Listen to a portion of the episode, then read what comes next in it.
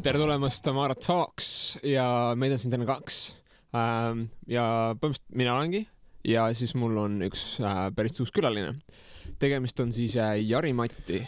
Jari-Mati, mulle meeldib, et sa panid kohe alguses nime valesti, mu nimi on Harimati, aga Jari-Mati on mu äh, Facebook, mu päris nimi on Harimati ja mu page on ka, see on sellepärast, et kuradi võõrad inimesed ei lisaks mind sõbraks, ma panin Joti ette, vaata. Close aga enough. Jari-Mati on mu Soome alter ego, jah. aa, nii, nüüd Mm. mm., nüüd kui inimesed vaata kuulavad seda, siis nad otsivad kohe õige sinu nüüd üles. oh, tänan jumalat. then you are fucked. Need, need nelikümmend tuhat inimest, kes kuulavad seda, onju. aa, jaa, meil on meie mulle meeldis see, et Tamara äh, Talks, onju, ma teadsin ühte tüdrukut Melbourne'ist, Austraaliast, kelle nimi oli Tamara, onju. ta oli siuke, siuke poolarmeenlane, siuke räpane tüdruk, vaata haises ja värki, aga sitaks pandav, noh, sa teadsid, et ta imeb riista ja värki onju. ja, ja temaga ma nagu täiega sebisin, aga mulle ei andnud kätte, mul on noh, mingi, ma ei olnud nagu agressiivne, aga ma nagu ei osanud töötada seda änglit, vaata, ta on siuke nagu karmist perekonnast tulnud, talle meeldivad normaal-, nagu päris mehed, vaata mingi tsikliga vennad, kes ikka isa, kep-, isa on peksnud ja kes kepivad ka ja värki, vaata, ma mingi laval räägin seal, mulle meeldib. ja siis ta oli nagu, noh, ta tegi ka nagu natuke stand-up'i, aga ta oli siuke tough chick ja see mulle meeldiski, siis tal oli üks sõrm oli puudu kusjuures. ja tal oli üks sõrm puudu, ta jättis selle kuskile vahele. no armeenlane, normaalne, armid näos värki, elu näinud, vaata. tal on mingi viis klamüüdiat olnud ja värki, ma arvan, ta on immuunne kuradi aitsi vastu ka. igatahes ma ei saanud talt kätte ja siis Tamara nimega mul on alati tekkinud selline nagu, mitte tülgastus enda vastu, aga siuke, et kuradi, et no ma ikka nagu, ma ei saa ikka neid normaalsed, normaalsetel inimestel keppi, igatahes ma arvasin, et tuleb tšikk mm.. mm.. aa, sa e- eeldasid, et ma olen ka tšikk või? jaa, ei praegu nagu ma olingi nagu, et Tamara ikka korralik nagu, korralik switch oli siis Jaa, nagu jaa, ei, no ei ole hullu, noh. expecting babes you got me ei no auka, auka, auka. aga põhimõtteliselt nagu, et inimesed nagu, kes kuulavad nagu põhimõtteliselt esimest korda Mm. mm. nii-öelda sind, ei ole sind nagu varem nagu kunagi näinud, ei ole Mm. sind kuulnud, ei ole sinu stand-up'i näinud, siis kas sa julged ennast tutvustada ka, et sa oled äh, siis stand-up komöödik? Eesti keeles on koomik. ütle koomik jah, komöödik on hullult siuke mingisugune, võtame konjakit ja räägime protsessist. okei. Ei no mees käis draamakoolis mitu aastat, aga nüüd ta on komöödia peal ja mees on komöödik, okei okay,, mida iganes, aga igatahes jah, ma teen stand-up'i. Come on, come on, commit to it nagu.. Sa ei saa nagu, sa ei saa nagu poole pealt ära nagu kasuta sõna lasta sellel commit to it praegu üli, see on päris spets, spets comedy reference on see, man commit to the bit man. jah, ma kunagi Mm. mm. tegin ise nagu ka.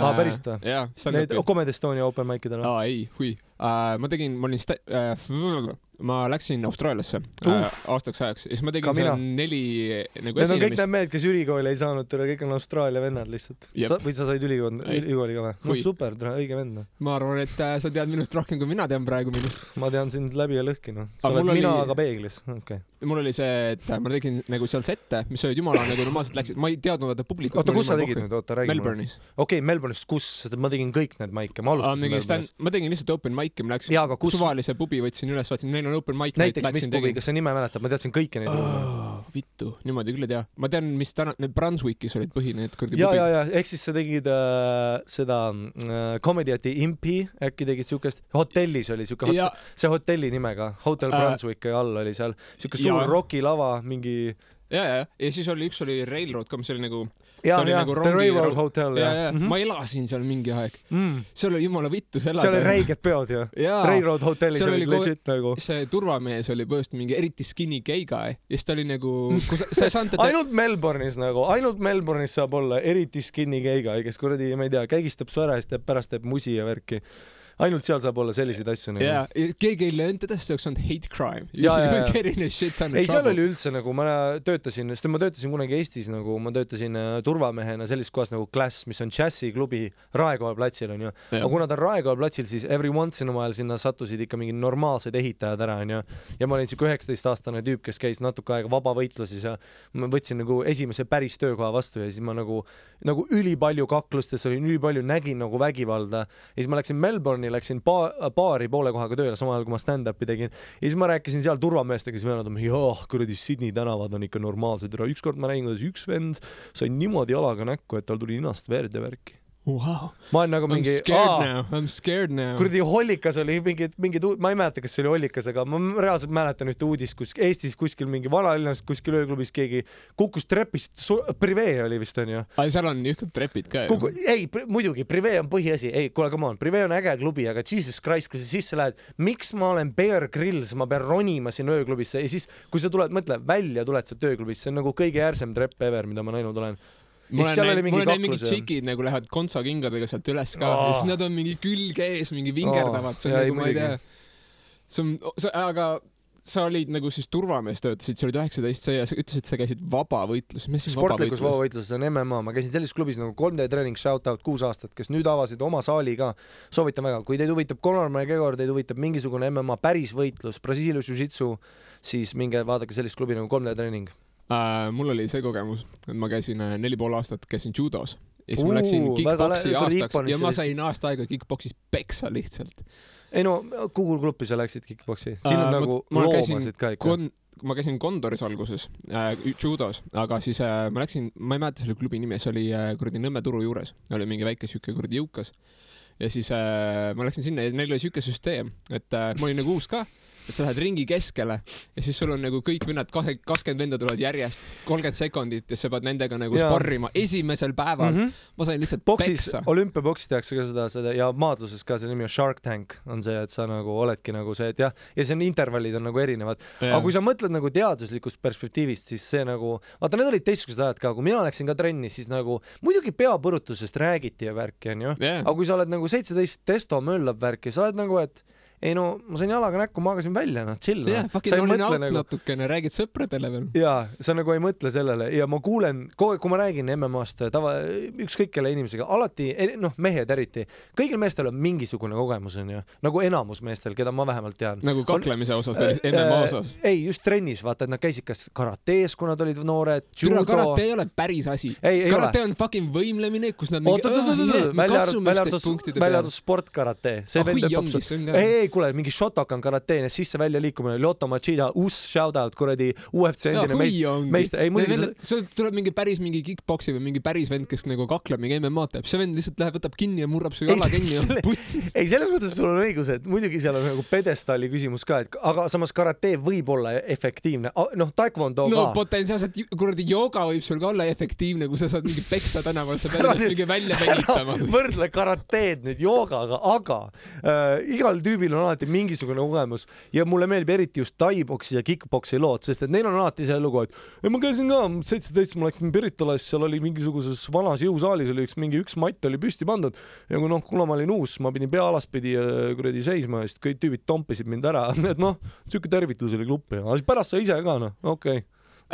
Selles suhtes, et see on nagu, ma ei kritiseeri seda protsessi, minu arust see on nagu hea, nad nagu kõik teadsid, et ma olen uue, uus ja nad testisid minu piiri. selles mõttes okei okay., okei okay,, ma saan aru jah, et, et see on ma, jah- ma ei nagu, see on minu poolt nagu mingi vingumine, et mingi, Jaa, ma, sain- ma sain aasta aega järjest peksa, aga ma õppisin peksa saama niimoodi, ma õppisin ennast kaitsma ja ma õppisin mm. nagu fucking füüsiliselt nagu blokeerima nagu inimest kurnama no siis nagu võib öelda, et sa nagu kogesid äh, võitlussporditrenni, just võitlusspordi, mitte võitluskunsti, nagu me rääkisime, et noh võitluskunst on siis mingisugune karate, kus me poseerime ja siis räägime kuradi tiigritest ja asjadest, sa oled siuke, okei okay,, ma järeldan tiigrit, kuidas sa nüüd võidad, siis sa saad mingid vennad jalaga näkku lihtsalt onju.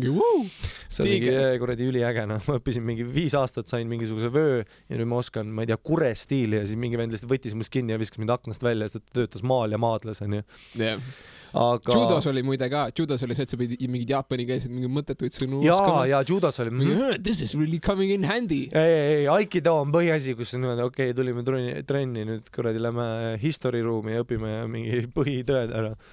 aga, aga selles mõttes, et noh, see, et sa juba ütled nii, nagu sa ütlesid, et sa olid seal aasta aega ja sa õppisid ennast kaitsma, sa õppisid tegelema selle stressiga, sa õppisid olema olukorras, et ma alati nagu et see on, see tähendab, et sa tulid väga õigesti välja sealt ja seda kuuleb tegelikult vähe. väga paljud inimesed, kas siis neid hirmutatakse ära trenni agressiivsuse poolt, mis ei ole ka hea, ma ei poolda seda, et sa lähed sinna, saad kohe tompima, aga kindlasti nagu noh, arenevale nii-öelda sellisele testosterooni hunnikule on, on, on väga hea selline asi, kus sa vaata, saad aru oma kohast, sa saad aru, et öö, noh, muidugi on halb öelda, et sa kuradi saad jalaga näkku, see on nüüd hea sulle, aga kõik oleneb selles mõttes, et sa- osale, osale tüüpidele võib see päriselt hea olla. aga ongi, aga sa pead seda ise mõistma ka, sel, aga noh, kurat, kuule, nii palju vendi oli need, kes need tulid nagu- trenni ja nad tulid tõestama midagi Aa, ja nad jah. hoidsid sellest kinni. Need on need vennad, kes, kuule, jumala eest, ma käisin, ma käisin kolme treeningus viis aastat ja kõik minu ja minu sõbrad teame väga hästi, me olime nagu sa nägid iga kuu neid vendi, noh, no niimoodi ütleme, kakskümmend kaheksa tüüpi tuleb, kakskümmend kuus läksid minema, kaks jäid alati. et see nagu nii-öelda teradest, et, et, et sõkaldest terade eemaldamine ja see kõlab nüüd hästi douchebagilt, mis ma räägin, et kuradi, see on nagu Sparta, et kas sa jääd või sa ei jää, et rahuneme maha, et ma ei mõtle päris nii. aga seal on kindlasti mingisugune nagu väga suur protsess on see, et võitlusspordil just see point, et sa võtad selle vägivalla ja kõik selle ära ja sa hakkad aru saama sellest, et need tüübid arenesid kõige rohkem, kes lihtsalt jäid trenni ja nad hakkasid reaalselt endaga tegelema selle asemel, et noh, muretseda, et kas Kurt Otto, kas ma sain mingi... täpselt, täpselt, et, et aga see on, ma ütleks, et see on nagu hästi palju, et see on äh, nagu suhtlemine, et see on lihtsalt spetsiifiline keel, samamoodi nagu on soome keel, eesti keel, inglise keel mm., siis see on füüsiline keel mm. -hmm. ja kui okay. mina nagu vastan sulle niimoodi, sa pead vastama sedasi, siis nagu me nagu jääme sellele asjale pinnale ja me nagu tantsime selle asja nagu läbi mm. -hmm. ja selle eesmärk nagu kunagi tegelikult ei olnud mulle nagu haiget teha, see eesmärk oli nagu lihtsalt vaadata, kus Oleneb. on minul no mingi, tüüpe, mingi kes... vend, mingi vend oli ja mingid vennad olid, kes olid nagu aga ma vaatasin nagu, kuidas ma tõlgendasin enda jaoks, okei okay, mm, -hmm. ma avastasin või tema avastas minus mingisuguse augu kuskil minu kaitses. Ma saan nüüd seda hakata kinni mätsima, õppima kuidagi, arenema selle no, ümber. see on nagu ütleme, väga hea mõtlemisviis, et sa. aga oli ka siuke vend, kes nagu lihtsalt tuli esimese muidugi. pauguga, pani ära mingi jõu, ma olen sinust parem, tehtud. kuule, ma käisin vahepeal, ma käisin vahepeal, kui ma nagu noh, läksin nagu balls deep sellesse sporti, siis ma nagu proovisin saada sellist nagu vaata, kuna ma teadsin, et ajaliselt ma olen maha jäänud selles mõttes, et ma ei ole püstivõitlust teinud viis-kuus aastat, nii nagu profitasemel vennad juba all on, siis ma olin davai, ma hakkasin käima Lasnamäel sparripäevadel igas kick-poksi klubides ja ma sain päris heaks just sellega, et ma õppisin tegelema ekstreemstressiga. Ja ekstreemstressi all ma mõtlengi seda, sa lähed võõrasse keskkonda, võõrasse klubi, võõraste inimestega ja seal on see üks vend, kes on mingisugune kuradi mägilas venelane, tead siuke mingi seitsmeteistaastane tüüp, kes surub juba sada kakskümmend, mis, keda su ema keppis nagu karu vä? mida vittu, miks, miks sul on, miks sa oled see seitseteist ja sul on silma, silmas karvad, türa, no siuksed nagu need päri ja ma ei ole rassist, ma lihtsalt ütlen mägilasvenelased nende kohta, sest et legit su silmadest ma näen valu ja piina, aga miks, ma ei tea, sa ei ole, sa ei olnud, sa ei tulnud Siberist, aga sinu veres on midagi väga teistmoodi kui minul onju. kui meid nagu kunagi ühel koomikul Joe Roganil väga hea nali, et, et kui sa mõtled, kas sa tead, kes on Brock Lesnar näiteks või uh,? ma olen kuulnud, ma olen pilte näinud, aga ma ei ole teda võitlemas näinud. noh, ta on jah, täpselt, Brock Lesnar on täpselt see vend, et kunagi öeldi väga hästi, et ta näeb see vend välja, kes kuskil viikingite ajal tuli üksinda paadiga ja suure mõõgaga ja terve armee jooksis, ta on nagu selles mõttes selle välimusega. ja see ongi see, et geneetiliselt on inimesi maailmas, kes lihtsalt nagu ja see on üks asi, mida võitlussport õpetas sulle, ma mäletan, kui ma käisin Kreeka-Rooma maadluses ka ja ma, ja ma mingi hetk maadlesin Alo Toom ja Erik Aps, kes on Eesti nagu või no olümpiatasemel maadlejad äh, Kreeka-Roomas. Ja ma mäletan, ta võttis, Alo Toom võttis mult ükskord niimoodi kinni, et ta, ta võttis no siis topelt althagid, ehk siis ta nagu kallistab mind niimoodi, et minu käed vahel ei ole, ehk siis see on väga suur kontrollasend temal, aga üldiselt see asend on selles, kus ma, mul on veel omad võimalused, ma saan maadelda ja teha. Ja ma mäletan, et ükskord pigistas mind niimoodi, et mul, mul perseauk hakkas valutama ma mäletan, ta lihtsalt pigistas. äkki ta tegi oil-check'i sulle, äkki ta oil-check'is sind? hea kolm, mine munni, okei okay,, nüüd me peame. ta pani sulle lihtsalt pöidla perse ja tõstis. see, okei okay,, see ei ole pöial, see on nimetissõrm ja ke, või siis keskmine sõrm, see on kontrollasend. ta võib panna kaks ka, oleneb sinust, oleneb oleneb, mis vaja läheb. ja, ja no bullshit 3D treeningus minu hüüdnimi oli oil check, sest et mina oil check isin fucking kõike, ma toppisin. aa, sa olid see vend. kui vittu. ma nägin su perseauku, see oli minu maailm, see oli minu maailm sa oled see vend, sa oled see vend, keda kõik vihkavad lihtsalt. arvad vä, arvad vä, Oilsek on minu maailm iga kord, kui ma. Fucking own that shit. Oilsek, ma ei toppinud kellelegi oma näppu perse, onju, aga ma stimuleerisin, ma mängisin selles mõttes, kui keegi kuulab praegu, mis asi on Oilsek, see ongi niimoodi, et ma panen oma, noh, need kas nagu näppu paned inimesele, aga ma panen õrnalt su perseaugu peale need kaks näppu ja see on nagu hea puusade kontrollasend, mitte ainult haarde mõttes. Sinu... mingid vennad panevad sisse ka ja see on no,, mingid vennad lähevad mm. olümpiale ka niimoodi. ja ma olen näinud pilte, kuidas ikka mingi vend nagu, no see ei ole nüüd penetratsioon. He goes at it. ei nagu tagasi midagi. aga ütleme nii, et kui Kospil oleks selline pilt väljas, siis see juhtum oleks teistmoodi läinud oh,. selles mm et, et. aga et, kas, kas mm. sind on oil check itud ka või? muidugi on, absoluutselt, noh. Kirjel, kirjelda mulle seda olukorda. tead mis või? mees, kes teeb teistele, peab ise oskama võtta selles mõttes, et kuule, kui sa oil check isid mind, tead mis ma tegin, ma vaatasin sulle silma ja ohkasin see on, dude, I don't give a fuck, türa, topi mulle näpp perse, ma ei anna sulle seda punkti kätte, türa, fuck that. pärast väike vein, äkki kuradi teine date, kõik jutud. ei, absoluutselt, no kui sa mind välja viid, türa, sa võid mind oil check ida igal pool, noh wow.. kas mm. see on ka päris huvitav, et sa see, and it's not gay, it's super sporty, aga kui ma olin väike, ma olin mingi pägarik mm.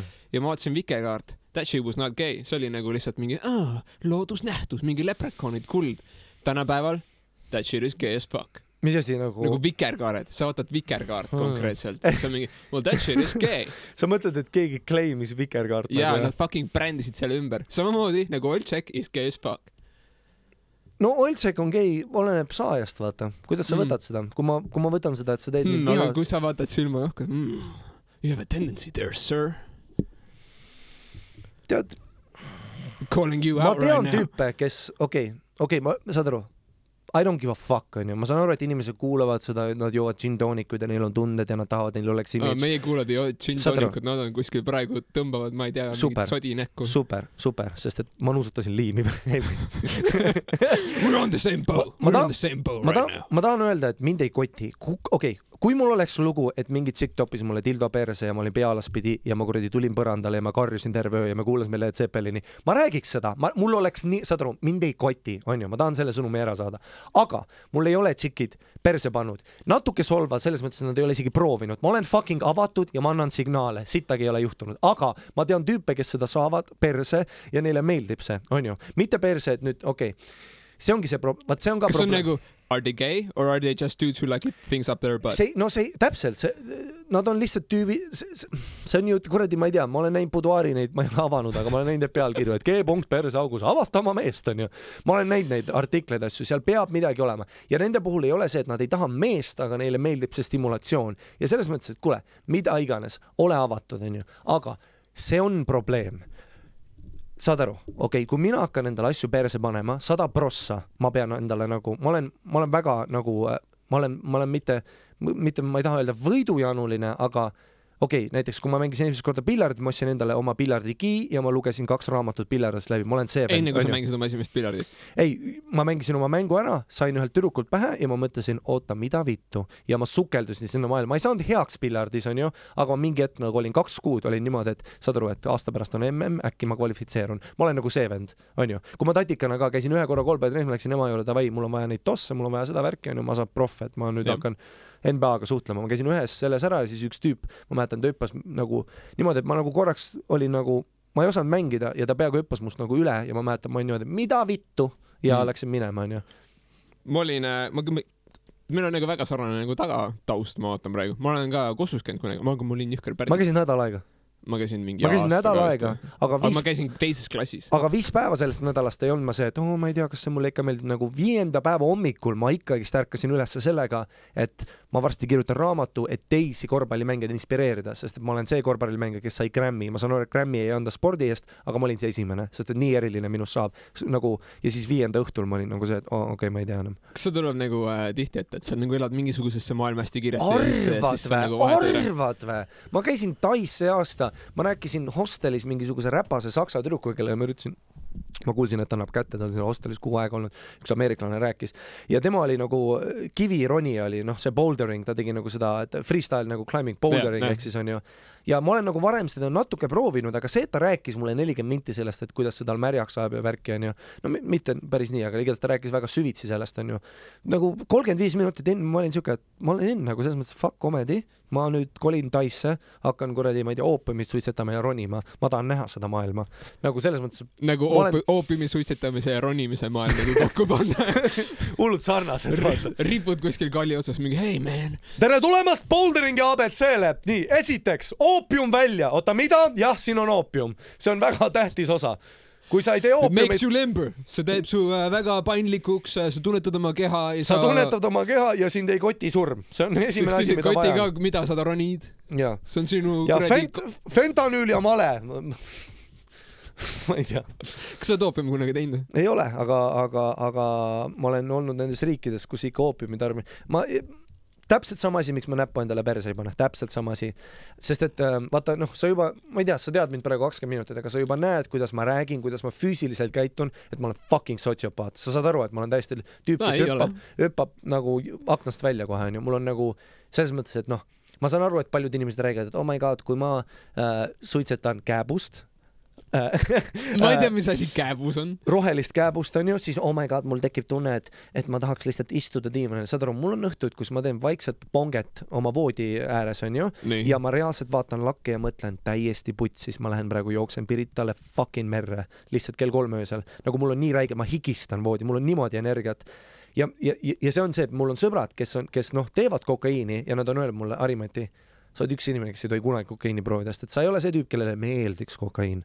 Sa oled see tüüp, kes noh, teisipäeva hommik hakkab kokat tegema kuni kaks tuhat kakskümmend neli OD, vaata nagu Mm. sel, noh, et, et mul on see iseloom. maailma parim kokaiinitegija. mul on see iseloom, mitte see, jälle mitte see, et, et kellelegi teisele ennast pruuvida, aga ma tõesti nagu, nii et ma arvan, et kui sa libistad mulle selle näpu sisse, millele ma olen avatud, siis, siis ma arvan, noh, siis on kaks näppu, siis ma olen oma kuradi äh, blogi sellest, kuidas ma testin neid õlisid, et mis töötab, siis ma hakkan kuradi mingi masinatega, no igatahes, ja siis lõpuks ma olengi mingisuguses kuradi hostelis teen kokki ja istun purki perse ja teen videoid ja värki aga mis on nagu kõige kangem asi, mis sa oled teinud?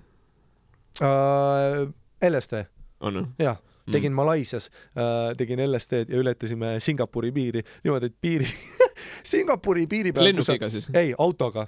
kui sa autoga lähed, piiri peal on pilt, kus on kolm inimest, sihuke ähm,, sihuke kaks, üks on noorem mingi kutt, siis on vanem naine ja vanema naise taga on vari nagu lapsest ja nad on üles poodud, onju, sihuke nagu animeeritud see ja siis on see, et bringing drugs to uh, Singapore is uh, punishable by death. Niimoodi lihtsalt ongi. Ja siis on welcome to Singapore, saad siuke ja see on mu esimene kord, kui ma LSD-d tegin, ma tule higi, aga ma armastasin seda, see on mu lemmik nagu sellised asjad, need Jason Bourne hetked, sest mul ei olnud vaata midagi peal, ma ei olnud midagi valesti teinud, aga ma olin fucked up nagu ja, ja selles mõttes me ja siis me peitsime veel piiri peale ühe kivi taha peitsime veel kanepit, et kui me tagasi tuleme sama õhtul me käisime, tegime ühe comedy keika, ma head, headline isin ühte comedy massalat ja kui me tagasi sõitsime, me saaks kohe piiri pealt ennast kivisse tõmmata. no selles mõttes nagu Jason Bourne of drugs nagu ja hmm., ja ma Hmm. mäletan piiri peal, ma türa higistan seal, nad täiega vaatavad vaata imelikult mu äh, päs, seda passporti ka, sest et ma olin, oli, olin mina, siis äh,, siis ei, oli see Malaisia tüüp, see, kes jooksutab äh, seda Malaisia Comedy Clubi, kes book'is mulle selle keika ja tagaistmel oli kaks last nagu tema lapsed ja siis mina ja me mõlemad trippisime vaata ja higistasime lihtsalt. kes teist roolis oli? Tema oli roolis, ta oli täiesti fucked up, sõitis Toyota Hiluxiga ja värki onju. nüüd ma tean, et see kõlab nagu fucked up'ilt, aga selles This mõttes is a fucked up story. piiri äärel hakkas nagu asi, kuulge, okei okay,, nüüd ma saan aru, nüüd on jälle ma need saan aru, perse panemine. ja nüüd on need inimesed, kes on mingi, kuidas sa julged, miks sa ei öelnud talle, et sul on lapsed. saad aru, türa, onju ma olen fucking Malaisia džunglis, ma ei ole ühtegi valget inimest näinud nädal aega, ma teen iga päev peale, ma kuradi näen, ma näen džunglis, ma proovin esimest korda elus LSD-d, ma näen kuradi puid kasvamas ja universumit ühes. kas sa arvad, et ma hakkan seal mõtlema, et oh my god, kas see on ikka õige? ei, türa, ma tahan ka nagu elada ja ma ei viitsi tegeleda päris probleeme, saad aru, ma olin enne, kui ma sinna autosse istusin, ma olin absoluutselt nõus sellega, et me sõidame seina ja siis mu selg on murdunud ja ma seal veritsen tühjaks ennast. ma olin juba aktsepteerinud selle, sest et mind ei fucking koti, onju. sa tahad mulle näppu perse panna ja LSD-d teha, ma olen sinu korteris homme. Uh, ma kujutan ette, et sa võid selle LSD panna sinna näpu otsa ka juba ja siis on see sinna. jaa, aga ma ei taha midagi, mis mu tervisele halb. selles mõttes, et ma midagi kangemaid asju just sellepärast ei tee, et, et, et, et ma olen äh, DMT-d proovinud. mm, ayahuaskas nagu ayahuaska Ai, käisid ole- Peruus või? mul on sõber kes käis Peruus. ma ei ole ayahuaskat teinud, aga DMT on põhimõtteliselt nagu Toimeaine. trüpfetamiin, see kestab kümme minutit, Mm -hmm. aga see on kümme kõige intensiivsemat Jaa. minutit sinu elust mm. ja kui see ära lõpeb, sa oled nagu mingi okei okay,, ma ei ole päris kindel, kas reaalsus on oli siis see. niimoodi või? täiesti. ma võin sulle kirjeldada oma trippi, see ei ole nagu mingi põnev ega naljakas lugu, aga see on nagu it's really fucking weird. ma kuulan. põhimõtteliselt äh, see oli ühes kohas, ma ei ütle selle koha, koha, see, ma ei ütle seda, kellega see oli, aga see oli ühe tüübiga ja me leppisime kokku, ma panen silmaklapid, kõrvaklapid. kas te olete siis keppinud? ei, sest et noh no ma, kui ta tegi seda, siis ma ei Kuskil- teaks, ma olin täiesti out kümme minutit. mm.. nagu selles suhtes, ma tajusin nagu, et füüsiline maailm eksisteerib kuskil, aga mina ei ole nagu hetkel siin.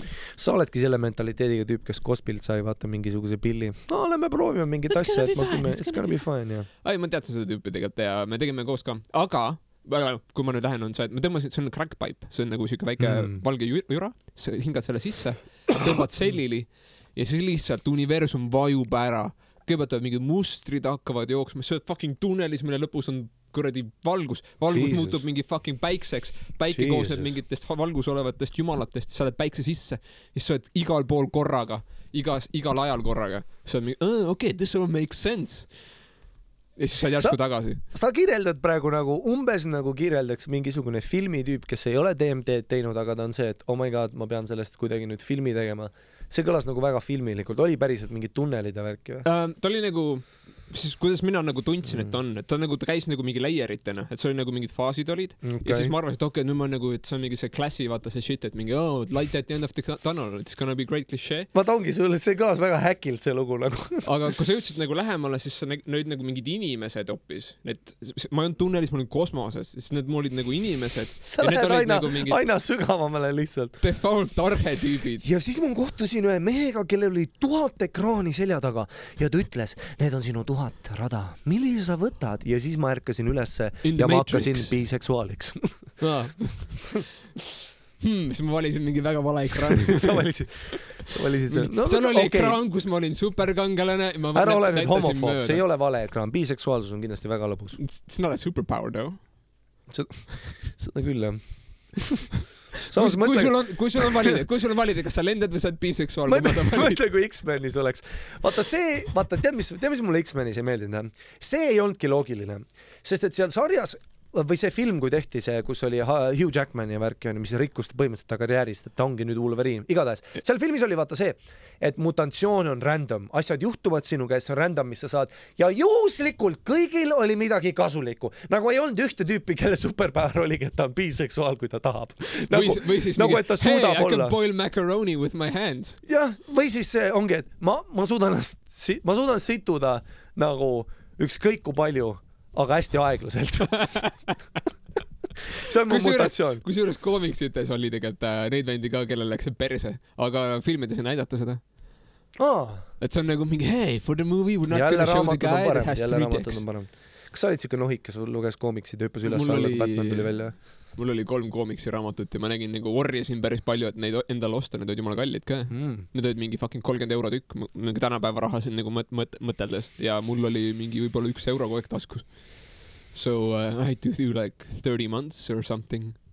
see on küll haige mõelda, et sa olid lapsena kakskümmend viis eeku taskus ja sa olid nagu kuningas. sa Jaa. läksid tänavatele ja, ja Jaa. lihtsalt ostsid asju, tegid, tegid asju. Vaatasid asju. sul on isegi nii palju raha vaja, et nagu, et sul oleks lõbus, sa lihtsalt tegid asju, sest maailm oli fucking seiklus. iga maja taga võis olla nagu mingi asi, mida sa kunagi varem ei ole näinud. seal on mingi kass, kes kepib mingit koera. päris putsis on küll, okei noh, kass, kes kepib koera. no kuigi noh, okei okay., ilmselt on see juhtunud. päris veidrad kusikad oleksid. kas nad saavad üldse kusikaid? Ma tean, et kui äh, lõvi ja tiiger omavahel seksivad, siis tuleb siuke asi noh. nagu liger ja see on mingi jõhkralt suur, aga nemad ka- omavahel ei saa paaritada. aga ja, ja, aga ja see laiger on putsis asi, see on mingi nagu hull asi. piist lihtsalt. ja, ja tere. tahaks küll siukest looma endale aeda. ma tahaks lihtsalt sellepärast, et nagu, et see oleks siuke constant reminder, vaata, et ole rahulik. Reminder millest, et sul on nagu mingi you could die any moment. täpselt nagu, seda on vaja, seda on vaja, vaata. vaata, seda on vaja, et mingisugune loom oleks, vaata kuskil, võiks olla küll, vaata, et noh, Tallinnas siuke, ma ei tea, korra kuus mingi kakskümmend kuradi tiigrit lastakse lahti, paar, mingi paar päkki neid mingeid hunte, vaata, kes on mingi hullult näljased värki, paar haid kuskile, noh, et see nagu hakkab filterdama, see on siuke hea süsteem.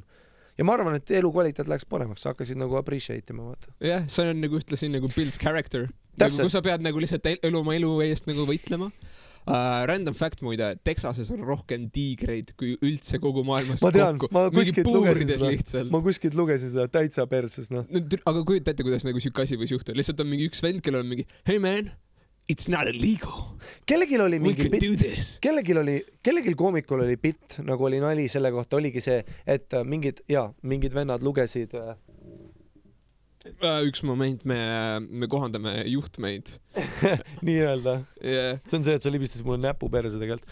see Oh podcast yeah, it võtab, feels so warm, it's so weird. kuule see nimi on päriselt Tamara või? hui ongi, mu nimi on Mihkel. Mihkel Stint, õigus. jah Ma- yeah., sa vaatasid mind Facebookist ka. kuule, saad sa aru, mul on, ma mõtlen perseaukudest ja värki, mul on kiire ju. see, see on üks asi, mida päriselt nagu My mind is busy. Koomikuna ongi see, et mul täna oli see, et mul üks sõber tahtis nagu kokku saada, rääkida millestki, tal noh, tal oli mingi idee, kolmkümmend, ütles, ainult kolmkümmend minti saame kiiresti kokku, ma ütlesin, oh ma ei saa, miks ma ja, ja siis ma mõtlesin, miks ma ütlesin talle, et ma ei saa, oli see, et ma tahtsin kolm tundi istuda ja mul on üks nali, kus ma nagu söö, eeslivitu söömisest onju ja siis ma tahtsin selle välja kirjutada paar korda ja lõpuks ma tegelikult kuulasin Def Leppardit ja siis vaatasin seda dokki mingisugusest ähm, Stewist, kes on siuke mingisugune Texases elav retakas, kes kuradi äh,, tal on mingi child molestation charges ja ta on täiesti mingi liikuv rongi. no äh, kas sa oled näinud sellist dokumentaali, shout out nagu uh, Wonderful Whites of West Virginia? Nope. See on siis Johnny Knoxville'i firma poolt produtseeritud, väga hea. aa, see Cockhouse või Dick House?, Dick House, täpselt Jah. väga õige.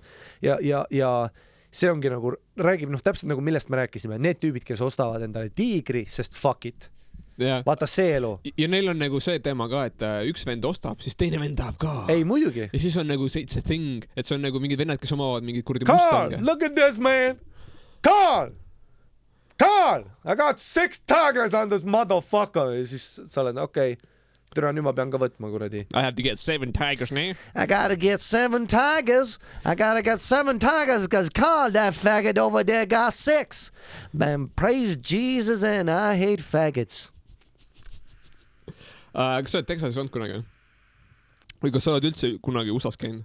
saad aru, ma olen käinud peaaegu igal pool maailmas peale USA ja see on nagu see, et noh, koomikuna nagu ja see on mu järgmise aasta trip, vaata, ja mm. nagu kas sa oled nagu tuuritama? Mm, kahjuks nii edukas ma ilmselt ei ole, et USA-s tuuritada saaks no võib-olla võib-olla mingi, aga lähen lihtsalt jah. et ähm, nagu see, kui sa ei ole edukas, ei tähenda, et see, see, seda, et sa ei võiks minna.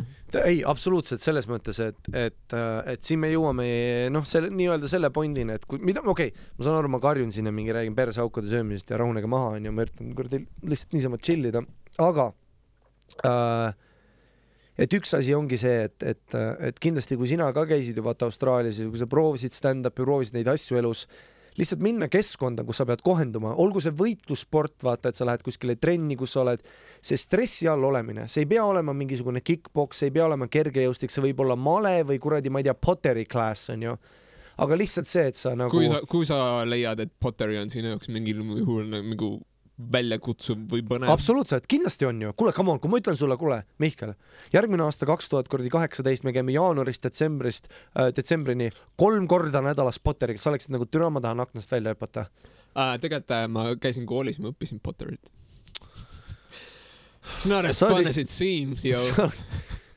okei, see on nagu, Potteri on põhimõtteliselt mingi savi, mingi jurts, siis on käed sitased, siis on riided and then you sitased. throw clay, öeldakse inglise keeles jah, sa loobid mingi, ja ei loo- kuidas eesti keeles on? vastu nagu lauda. kuidas eesti keeles, mis see väljend on, loobid või? türa, ma ei tea, mind, ma andsin kotti okay., ma, ma tegin nii okei, palju poppi sellest okei, tunnist, klassi- klassikaline saad aru, ma tean sind kuradi nelikümmend minti, klassikaline Mihkel Stint. nii, ma, ma kuusteist aastat, mul isa oli tegelikult üks Eesti parimaid kuradi poterjeerereid onju, nahhui.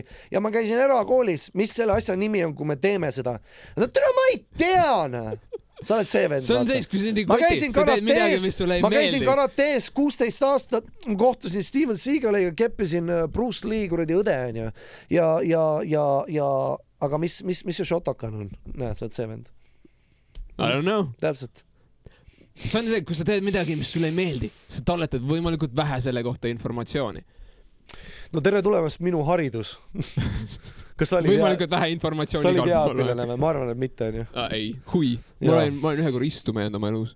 okei okay,, okei okay,, nüüd ma tahan, okei okay., kui see on alla seits-, seitsmenda klassi, kui sa, okei okay.. ma jäin kaheksandas klassis oh, tänan jumalat, sa napilt pääsesid. napilt. sest et come on, kui, okei okay,, saad aru, onju, istuma jäämine pole häbiasi, sest et vaata, ongi täpselt see, et ka minul oli see, et ma küll istuma ei jäänud, onju, sest et keskkool on lihtne, sest ma olen andekas uh,. see, Mm, ma ka, aga ma lihtsalt tahtsin veel andekamaks saada. okei okay, uh,, hui. aga kui sa, kui sa oled see vend, kes kolmandas klassis on mingi türa see korrutamine, siis anna juba praegu alla, ei anna kohe alla, hakka sporti tegema või flööti mängima, sest asi on putsis.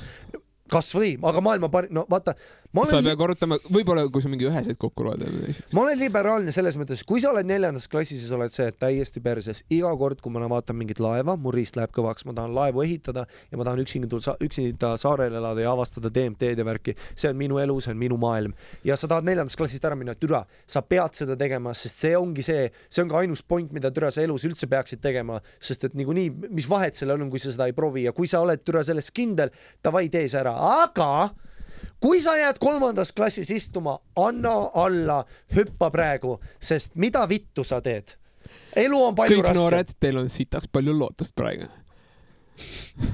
no on. Very inspiration Uh, mul oli, ma jäin istuma nagu, miks ma jäin istuma, oli see, et uh, ma ei olnud nagu sotsiaalselt kuidagi ei tajunud ära ja siis nagu ma kaklesin kogu aeg koolis ja mul nagu läks see selle peale, perse nüüd. tuleb, nüüd tuleb vaata, tead mis, tead, mida seda osaks nimetada? keskkonnavahetust vaja. seda osat ma nimetan selleks, kui Harimati räägib, et ta tegi et ta tegi, ta tegi sellist asja nagu MM-ad, siis, siis mehe, mehe kotid tunnetavad seda täpselt nagu naiste vaata vitud sünkroniseeruvad. mehe, tema testosterooni tegijad tunnetavad ohtu, sest et vaata, ma räägin millestki, mis, mis võib olla selline alfaisase kompleks ja siis, ja siis, ja siis on see, et Mihklil käis kakskümmend minutit peas see, ma pean nüüd tooma esile midagi, et olla umbes noh, nagu. Võrdväärne. ei no kuidagi pean tooma sisse, et aa jaa, ei no selles mõttes stand-up mulle meeldib. ma pussitasin kord ühte tüüpi, et sa pead kuidagi nüüd tooma tagasi ja nüüd sa tulid selleni, et no ma jäin kaheksandas istuma, sest et noh, ma ei uskunud seda süsteemi ja ütleme nii, et, et kui ma koolis käisin ja keegi tuli, oo Mihkel, Mihkel, sa oled kuradi paras pihkar.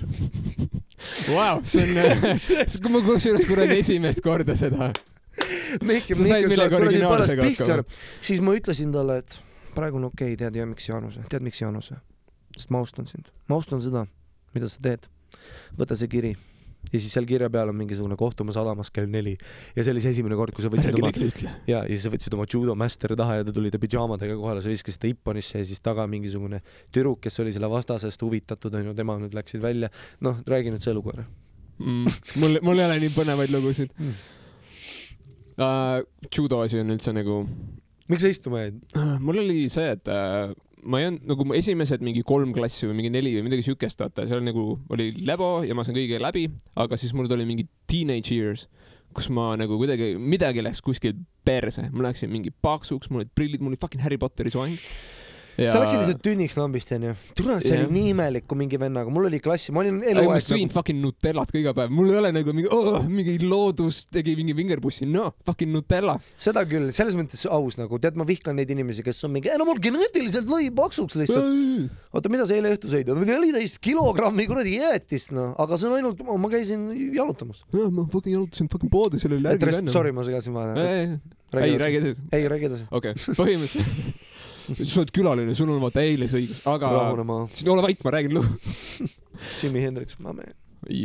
aga meil oli see, et lihtsalt kuradi äh, koolis, seal mul oli nagu mingi plokk, et vaata kordisol on nagu lapib läbi aju, põhimõtteliselt sa ei mõtle normaalselt, sa käid mingi võitluskunstides, sa oskad suhelda ainult inimestega nagu Muidugi. kakelda füüsiliselt ja see läheb nagu täiega perse ära ja ma suutsin ühe õpetaja täiega, närvi ajada ja ta oli juhuslikult selle kooli direktor. siis ta ütles, mõni kotis jääd istuma, ma ei lase sind läbi mm.. aga mis Ja- sa tegid, mis sa tegid? ma olin ka natuke vitukas, mis sa tegid? uh,. ma hakkasin talle lihtsalt vastu nagu keset tundi, ma ütlesin nagu midagi sitasti ja ma ütlesin seda korduvalt nagu, kui ta iga kord, kui nagu torkis mind, ta torkis üldse inimesi, kõik nagu alati läksid mingi, ah okei okay.. aga ma olin mingi, mida vittu, siis ma nagu vaidlesin temaga natuke, siis ta saatis mind välja, siis ma tegin järgmine tund, tuli tagasi, hakkas kohe ülbitsema, vaata, ma tegin sama. jälle saatis välja ja niimoodi oli mingi viis korda ja siis ta oli mingi lõpuks äh, davai, mind ei koti, ma jätan su istuma nüüd. Eks tegelikult sul oli mingisugune point, sa nagu sa ütlesid, et see kortisooli ja testosteroon, no lihtsalt olla nagu noor tüüp.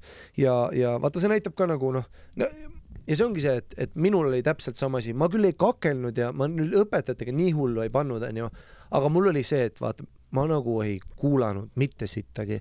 Ja ma nagu mölisesin ka ja niimoodi nagu, ma olin ka siuke smart ass kid, et ma nagu mõndadele õpetajatele meeldisin, aga kui õpetaja ise oli ka selline nagu, kuule, ma käisin Sikupilli keskkoolis, kui sa oled seal, seal kõik õpetajad olid alla andnud ammu juba elus nagu, seal oli paar õpetajat olid väga head, aga, aga seal oli üks selline nagu, oh my god, ma pärast räägin sulle sellest õpetajast, aga ma lõpetan selle pointi ära, et ähm, et see ongi, et mina olin täpselt, ma saan täpselt aru, mida sa mõtled, see, et kui sa oled kaheksandas klassis ja saad sa aru, sa lihtsalt higistad istudes, sa päevad läbi mõtled kuradi äh, tussist, sa lihtsalt tahad keppida, kake- või noh, sa tahad väljendada ennast ka. Ja siis sulle öeldakse ei kuradi kaheksa tundi päevas istu paigal ja lihtsalt kuula mingit ja nüüd ongi see, et come on. kuule mingit sitta, mida sa ei taha kuulda. täiesti sitta, ei come on, praegu me võiks vabalt siin, kui mingi tüüp tuleb, kes on kuradi avatud mõtlemismeelega ja teda reaalselt huvitab see ja ta kirglikult räägib mulle mingisugustest, kuidas tal riist läheb kõvaks iga kord, kui ta planeete vaatab. ma kuulan teda ja ma austan teda ja mind huvitab see. aga kui, come on, on õpetaja, kes on ise alla andnud kümme aastat tagasi ja ta loeb nagu mingisugune monotoonne kuradi lihtsalt, no tead neid õpetajaid. raamatust maha Silma..., ta ise ei tea sellest midagi, ei koti. no isegi kui ta teab, ta ei taha sulle õpetada, ta silmad on surnud. Ja nüüd oled sina seal higistamas, ainus asi su peas on see, et türa, kui Maria ükskord mu munni katsuks lihtsalt üks fucking kord, kuidas ma veenan, mida ma tegema pean. jumal, näita mulle märke, ma vajan sind. Ja siis, ja siis sul on see õpetaja seal. Ja see on kõik see, mis sul toimub, ta, ta on nii vastandlik, ta on nii, vaata, õpetajad on sinu sellele, eriti kui sa lased testosterooni, sa, sa ei, mina ei mõelnud õpetajatest kui inimestestki, nad olid lihtsalt mingid entity'd mu elus, mis nagu nii-öelda häirisid mind. Nad olid väga robotolikud ka ja sa nägid, nad tegid ühte sedasama teksti mm. nagu kõigile järjest. Neid ei kottinud üldse. Ja nad ei, kui nad vaatasid sulle silma, siis sa mingi ka, et mingi kas sa kirjutad, ei kirjuta, okei okay,, siis hakka kirjutama. see oli nagu ainukene nagu dialoog, mis meil oli üks nagu siuke naine nagu Urve Veinmann keskkoolis onju. Ja tema oli, ta on see inimene, kui ma käisin sisseastumise eksamitel siis juba koridoris temast räägiti nagu sihuke inimene. Ja tema on see, et, et tema oli nagu ja saad aru, Urve Veinmanniga mina sain jumala hästi läbi ainult sellepärast, saad aru, ma nautisin teda, tead miks või? ta oli kõige, ta oli täiesti noh, ta oli see, ta oli mingi kuradi, ma ei tea, peaaegu seitsekümmend, aga iga päev oli täpselt ülivata ilus nagu need vanaaegsed kontsakingad, siis see lühike seelik, sukad, kõik oli perfektne korrektne, sirge, kõnnaks sirge, konkreetne, hästi selline. Ja, ja üks asi, mida ta fucking nautis, saad aru, ta oli siuke inimene, kes viisteist minutit, kuradi, ma ei tea, neljakümne viie minutilisest tunnist on ju, viisteist minutit ta avab märkmiku ja ta laseb igal inimesel öelda, kas sa tegid oma kodutöö ära või ei teinud. Ja tema lemmik oli see, kui sa valetasid siis ta ütles, tee nüüd, tule klassi ette ja esitle oma kodutööd. vaata, ta ütleb sulle niimoodi, mõtle, kui hull see on, et sa pead nüüd, ta ja sa lähed klassi ette ja ta saab kohe aru, vaata. ja, ja siis ta ütles kaks ja ma mäletan, iga kord, kui ta ütles kaks, ta hingas, ta oli siuke kaks ja terve klass oli vait, saad aru, kõige badass imad vennad, kuradi rünnad mu klassis, kes on kuradi geneetiliselt sada kilo vennad, nemad higistasid, olid vait, oli nii nagu ja ma nautisin tervet aega ja türa mind ta nagu nahutas ka korralikult, kui ma natukenegi libisesin ja väitsin midagi klassi ette, davai, kodutööst räägi kümme minutit, kuidas sa seda lahendasid, mis su mõtteviis oli. no sa olid putsis, onju. ja siis tema. Sounds like you have a thing for her. ja terves koolis nagu türa, kuidas teda nagu ja tema oli see, et noh türa tema nagu, ta armastas seda, kuidas sai su fucking päeva rikkuda. ta reaalselt nagu hakkas, tal oli nagu see, et kui, kui Rünno ütles, et aa, et ükskord oli oligi, et üks tüüp Rünno onju, kes oli hullult agar õpilane muidu, aga siuke suur põkk vend. ta mingi hetk läks pidutsemisega kaasa, siis ta mõtles, et ta ükskord ei tee kodutööd ära ja tuli välja, et see oli mingi kõige tähtsam kodutöö. Urvel oli halb päev või midagi, ma ei tea, kas ta ei saanud keppi oma mehelt, midagi toimus. seitsekümmend, on meestest surnud juba. midagi, loodetavasti midagi, midagi toimus onju, ta tuli ja ta tuli halvas tujus ja Rünno oli ainus, kellel klassis kodutöö tehtud ei olnud. ja türa lihtsalt see, kuidas ta nagu, lihtsalt kuidas Rünno oli see, et, et äh, õpetaja Veinmann, et mul ei ole seda mul ei ole seda paberit, et ma võin teile homseks ära teha. ja siis see Veinmanil oli siuke. Rünno, Rünno, Rünno, Rünno, Rünno. Rünno, sa pead aru saama, et kui sa lähed, kui sa lähed maailma, Rünno, siis sinusugused inimesed upuvad väga kiirelt. täna räägime Hemingway'st ja läks lihtsalt eda-, ma ma olin taga nagu noh, kõik inimesed peas olid oh shit, aga kõik olid vait nagu lihtsalt noh, ta oli brutaalne. temast uuel koolimajal. aga see kõlas mingi... nagu kogemusest. Nagu absoluutselt ta on murdnud inimesi. tead, ma arvan, et Urve tõttu on vähemalt kümme kuradi gümnaasiumiõpilast ennast ära tapnud, ma loodan vähemalt. saad aru, ta oli letaalne, noh, ja ta nautis seda. No, respekt ja ma ütlen päriselt, päriselt respekt, sest et türa, tema pani ikka asju inimesed tegema nagu. Ähm, tema mingisugune noor kolmanda klassi poiss, uus koolimaja, täiesti värskelt värvitud, esimene nädal kirjutas Urve Veimann on lits, vaata ta kirjutas ta nime veel valesti. ta on kirjanduse ja eesti keele õpetaja. kas sa arvad, et ta ei? She's not gonna let that go. arvad vä, ta joonistab, ta teeb sust kodus karikatuuri ja kuradi teeb sust voodoo nuku, mida ta iga õhtu seal kuradi teemoni nurkas, mis tal on ja viskab sulle kuradi sülti näkku ja värki ja teeb, paneb sulle needuseid peale. sa oled Urve siiamaani, ta ärkab hommikuti ülesse ja tal on värin selle kirja peale, et Urve Vei- äh,, Urve Veimann on lits, niimoodi kirjutati. nagu mõtle, esimene, no Sikupilli keskkool oli üldse, need õpilased ka seal, me olime kõik alla andnud, usu mind. kui sa lähed Sikupilli keskkooli, uh, sa oled juba ammu, kas see me olime väga madala Urve on nagu kõige rohkem mõjutanud sind nagu õpetajana või?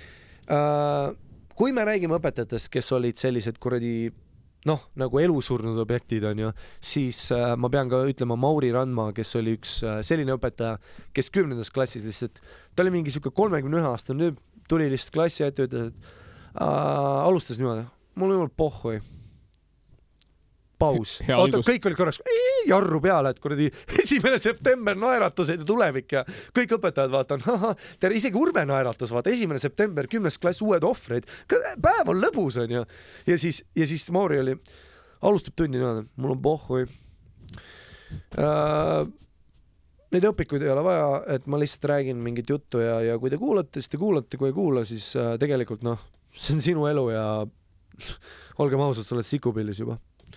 Igatahes räägime teisest maailmasõjast, lihtsalt niimoodi läks jälle siuke see oli ajalooõpetaja siis? ja ajaloo ja ühiskond ja türa nagu, aga legit inimesed nagu, ta rääkis nagu üli nagu noh, ta oli täpselt nagu ma ütlesin, ta rääkis väga kirglikult asjast, ta nagu ta reaalselt, tema riist läks iga kord kõvaks, kui ta Hitlerile mõtles. mitte, et noh, Hitler ajas ta riista kõvaks, vaid see, et oh my god, see kuradi diktaator, nagu nii ja, ja, ja tema oli legit nagu see kes oli nagu niimoodi, et andis mulle lihtsalt nelja, kuigi ma tunnis ei käinud, aga mulle meeldis natukene mingil määral ajalugu meeldis. tere, ajalugu on üldse jumalalt uus asi ju. no nüüd jaa, aga nüüd ongi see, kuule, come on, sul munad hakkavad väiksemaks minema, testosteroon hakkab vähenema, selg hakkab valutama, nüüd sa oled see vend, kes hakkab mõtlema, aga me just rääkisime, kui sa kaheksandas klassis türa seal higistad, mul oli türa, ma lihtsalt, ma mäletan, kuidas ma, mul oli üks inglise keele õpetaja Püünsi põhikoolis ja ma värisesin, sest et ta oli siuke kolmekümne kahe aastane naine, kes kandis helesinist pluusi ja erkpunast rinnahoidjat ja saad aru, mõnikord tal oli ja ta oli õpetaja. mõnikord tal oli üks nagu üks-kaks nööpi lahti, terve kool oli hüsteerias. kui Mariannel, see on ta päris nimi, kui Mariannel oli kaks nööpi lahti, saad sa aru, kool rääkis sellest. saad aru, need klassid, kes sealt välja tulid, nad tulid välja sealt lihtsalt niimoodi, et noh, kõik tüübid mingi higistavad. Harri, kuule. On Mariannel hea päev, ma ei tea. ja siis sa läksid sinna ja Marianne oli nagu reaalne seksapiilne õpetaja, sa nägid ja ta ja saad aru, ta vahepeal tuli ükskord Urve Veinmann või mis Urve, ma ütlesin Urve Veinmann, ma tahtsin öelda Marianne lihtsalt äh, tuli tunnis minu juurde, pani äh, oma käe mulle õlale ja ma värisesin. Ja, ja, ja siis ta, ta lõhnas nagu, saad aru, ta lõhnas nagu karamell.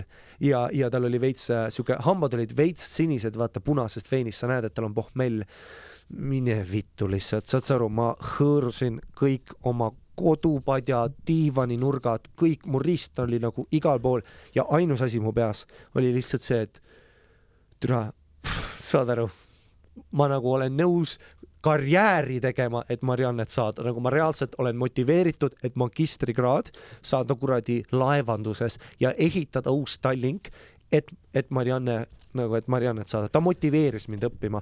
miks sa muidu arvad, miks mu inglise keel nii hea oli? sest et Marianne, ma olin iga hinga tund kohal. aga kui aga kui haigena,. kui seks ei eksisteeriks, siis me kõik elaksime, elaksime pappkarpides põhimõtteliselt, sest nagu naised, they want fancy houses, they want a nice no, environment. muidugi. nagu mees ei leiutaks, meil ei oleks telefoni, kui meil se, nagu naisi ei oleks. mingi tüüp te leiutas ükski- mingi smartphone'i selleks, et kellegi käest me oleme keppi praegu saada. bändis, bänd, mingisuguse bändi stuudios, mis on kusjuures väga lahe stuudio, respekt, aga, aga neid kitarre ei oleks olemas, tead miks või? sest et ei oleks mingit tüüpi, kes võtaks kidra ja oleks mingi, kuule, las ma, las ma laulan sulle elust ja siis sa oled okei okay., et see on ainult, ainus põhjus, miks ta selle kidra kätte võttis, oli see, et tuss oli miili lähedal. jep. aga sa pead seda enda käest ka küsima, vaata sa räägid, Marianne on nagu ideaalne, fucking Veenus, aga ta oli Sikupilis õpetaja. ei äh,, Püünsi põhikoolis oli tema. kas Püünsi põhikool on nagu vähem sitt või? ei, Püünsi põhikool on Viimsi taga poolsaare tipus, kus on need lapsed, keda kuradi toodi, autojuhid to- tõid neid kooli, ma olin seal täiesti putsis, ma lihtsalt ela-, ma käisin seal koolis, kuna ma elasin lähedal, aga seal oli legit nagu, nagu see oli nagu põhimõtteliselt erakool P Hmm. põhimõtteliselt erakool. ja Maria-, ja kas sa Marianne käisid seal oli ka ennem rikkast nagu perekonnast. pärastpoole oma nagu Sikupilli asja?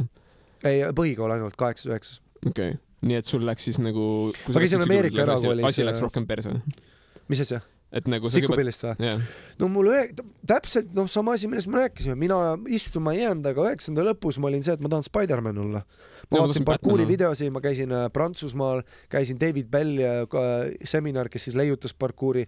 ma olin nagu ja mul on videod Youtube, ma tegin nagu seda asja ja ma olin nagu noh, nagu mõtlesin, et minust saab, ma tahtsin kaskadööriks saada, filmikaskadööriks. ma käisin casting utel, see, kus oli Casino Royale, kus Sebastian Foucan oli alguses mängis mingit marokolast ja Daniel Craig ajas teda taga, kui sa mingid mäletad. stseenid kraana pealt hüppasid täpselt üle. kõik see, siis mina käisin casting ul, et, et, et saada sellele, noh, nüüd see on nagu väga kaudne mõiste onju, aga et saada sellele produktsioonifirmale tööle, kes siis cast'is neid filme, MGM-e siis ja üks cast ja siis ja noh, oligi see, et tegelikult neil oli vaja ühte keha, kes hüppas seda kraanahüpet, kus vaata Daniel kukkus veits kõhuli, nööriga küll onju, ja siis oli nagu see lootus, et oligi nii, et ma võisin olla, ma olin, ütleme nii, kui kolm venda oleks seal mingid ribid ära murdnud, onju, roided ära murdnud ja kuradi surma saanud, siis ma oleks see neljas vend, kellele nad oleks helistanud.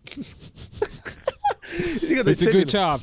Ja see oli mi- promising career opportunity ja. ei päriselt, kaskaad, no tööriindus oli minul see, mis mul riistakõvaks ja ma läksin kümnendasse lihtsalt põhimõttest. ma lihtsalt läksin, et ma teen ära selle nagu. No ma läksin täiesti teist teed pidi, mul oli, davai, graafiline disain, I get to make pretty shit.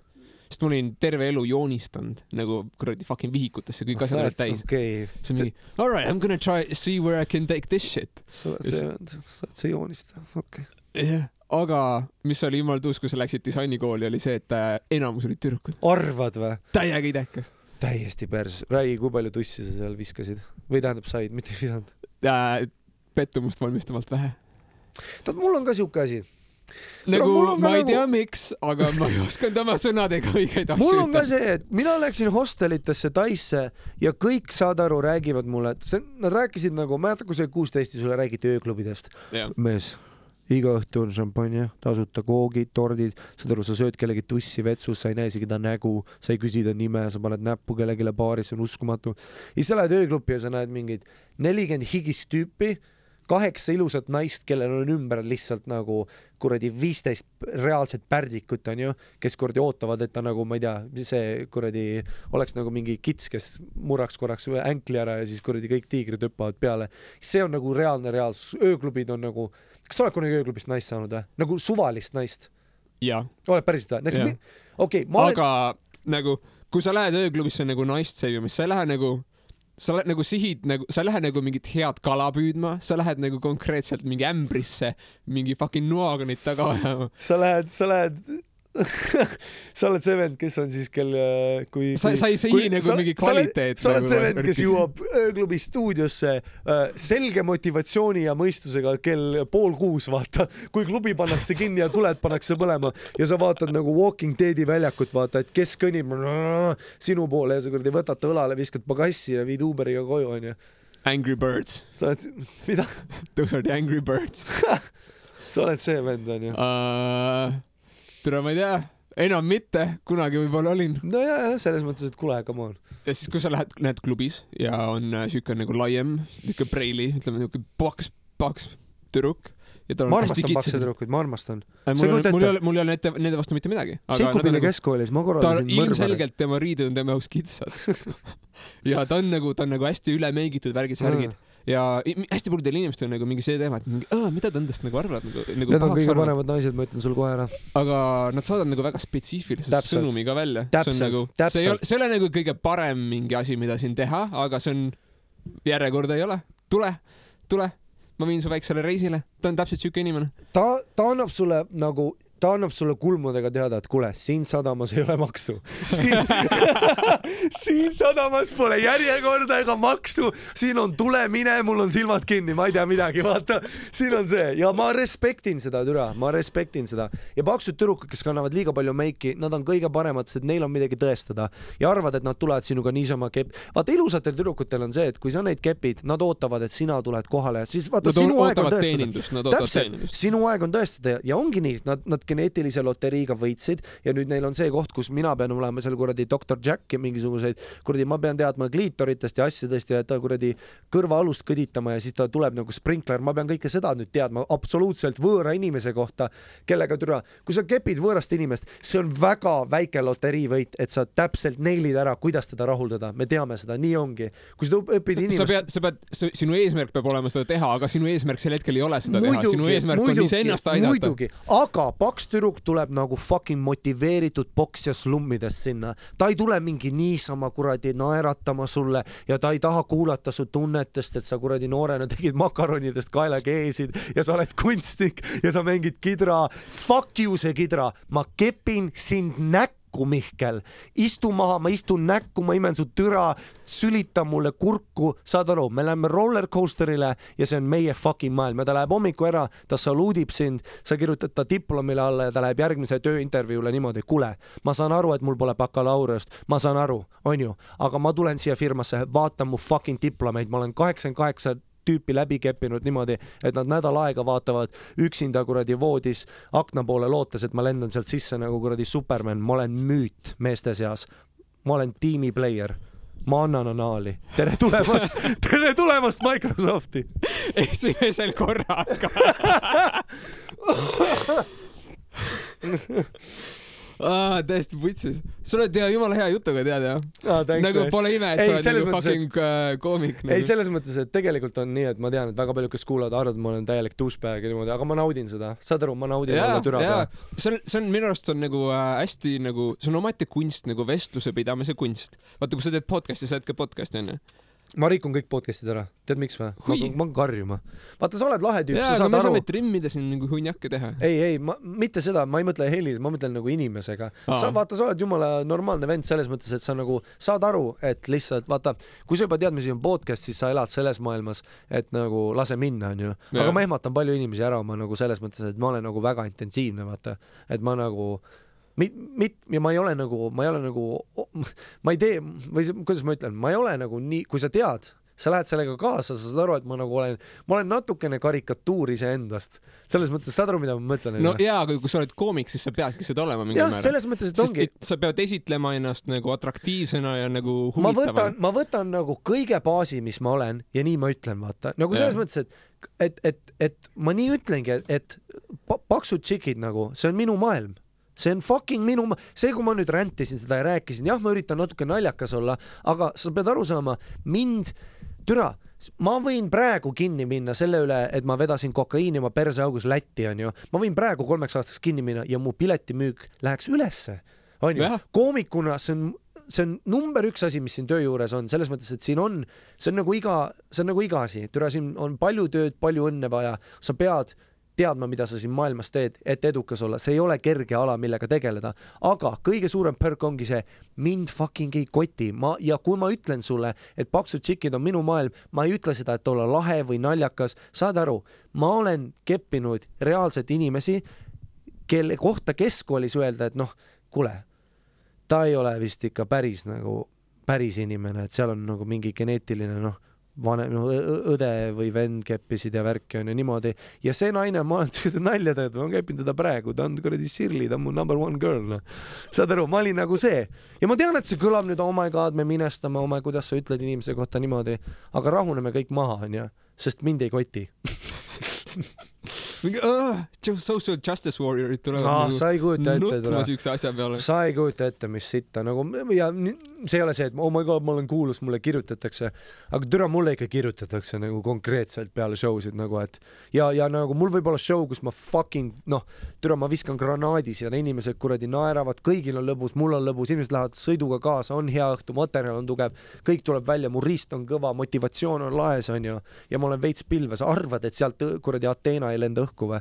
Äh, on selline õhtu ja peale selliseid õhtuid on ikkagist kaks inimest, kes kirjutavad mulle kuradi Facebooki, et kuule, mul oli see, et aru, mulle kirjutas üks soomlane, kirjutab, et uh, I like, I like show, very good set, it funny. But you know, I don't like when uh, you speak uh, Finnish fat people. We are not uh,, where it is, you know, it is low, low brow, low brow humor. Ja siis ma lähen selle tüübi Facebooki sinna, tüüp on kakssada kilot tünn onju. Ja nagu tüüp ütleb, et not all Finnish people fat don't make joke, ma olen ja siis mul ongi see, et ma pean ütlema, nüüd ma pean midagi ütlema, onju, sest et see on naljakas, nagu Jah. see on idiootne situatsioon.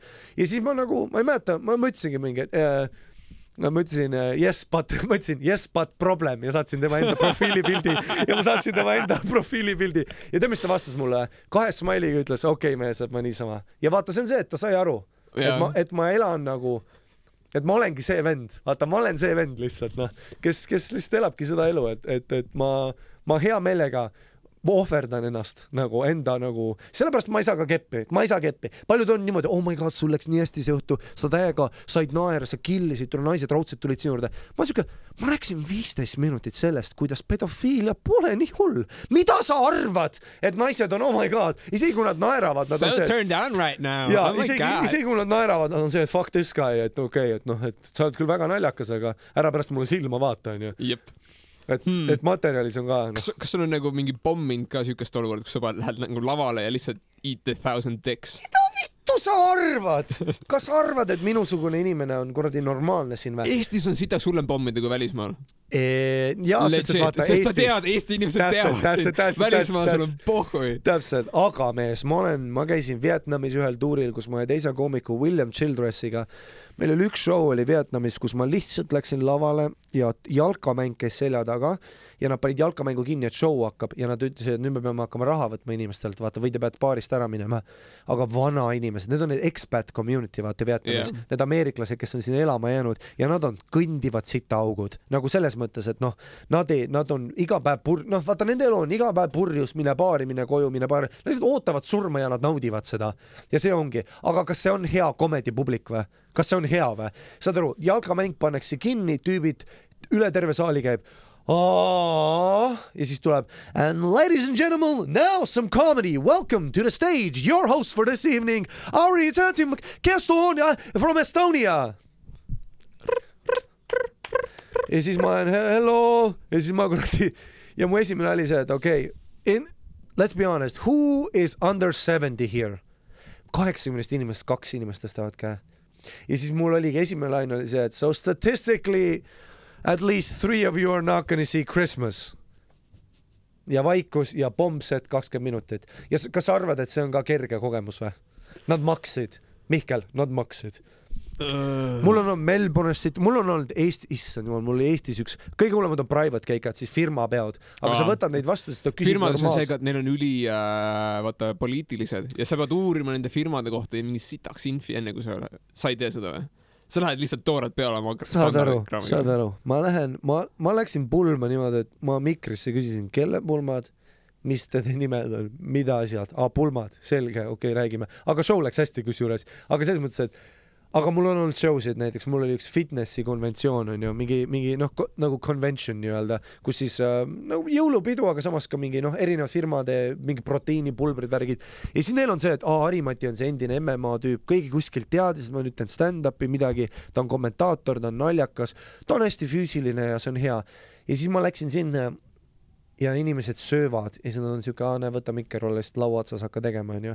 ja ma pommisin kolmkümmend minti niimoodi et äh, seal oli üks tüdruk, kes oli üks tantsutüdruk, kellega ma natuke olen niimoodi, tead siuke aasta aega, et sa näed teda kuskil MyFitnessis, sa tead, et midagi on, sa tead, et sul on, vaata, ma ei ütle, et ma saan sinna majja sisse astuda, aga aken on lahti, ma tunnen, I feel a breeze, onju. ma tean, et kui ma sellega tegelen, võib-olla sealt tuleb midagi ja ma hoian seda nagu pocket'is ja siis ma näen, et tema attendib, me oleme, ta, ta lisab mind Facebookis sõbraks ja siis nädal aega hiljem ma näen, et ta attendib sedasama jõulupidu. ma olen siuke, oh super, fitnessi inimesed, ma mõnitan joogat, kõik saab üliäge olema ja, ja ma pommisin niimoodi, et mu kõrvad hakkasid vilistama. millegipärast viisteist minti in mul hakkasid kõrv, mul on siuke asi, et kui on, kui läheb väga sitalt aga, miks sa pommisid?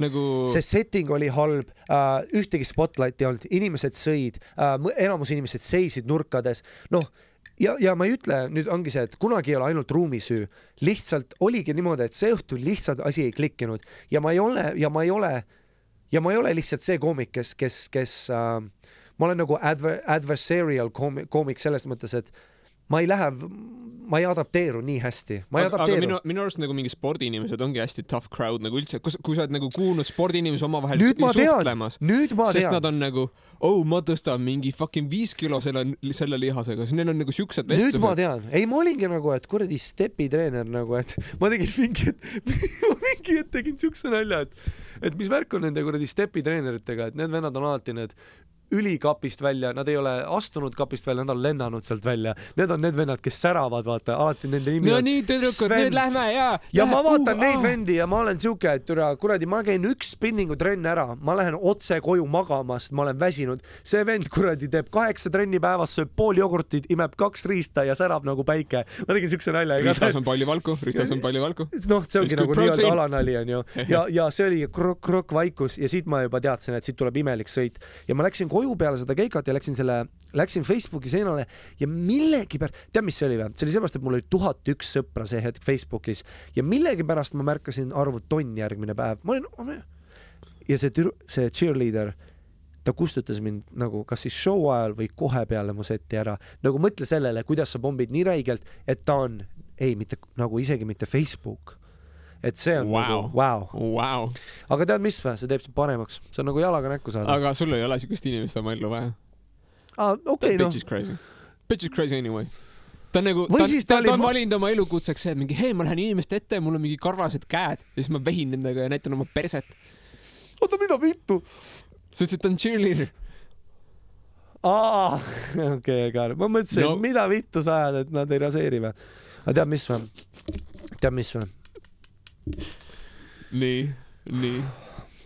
on, on, on nagu, paksud tüdrukud on minu maailm, onju, aga ma olen näinud äh, mulle ei meeldi jõusaalis käia, sest et vaata, ma ei ole, ma ei ole piece of shit onju, ma ei ole, ma ei ole piece of shit, ma ei lähe kunagi ühegi naisega rääkima ja ma ei passi, ma ei passi, sest ma ei taha olla see vend, ma ei taha olla, see põhjus, miks ma ei lähe ööklubis ühegi tüdrukuga mitte kunagi rääkima, tead miks või?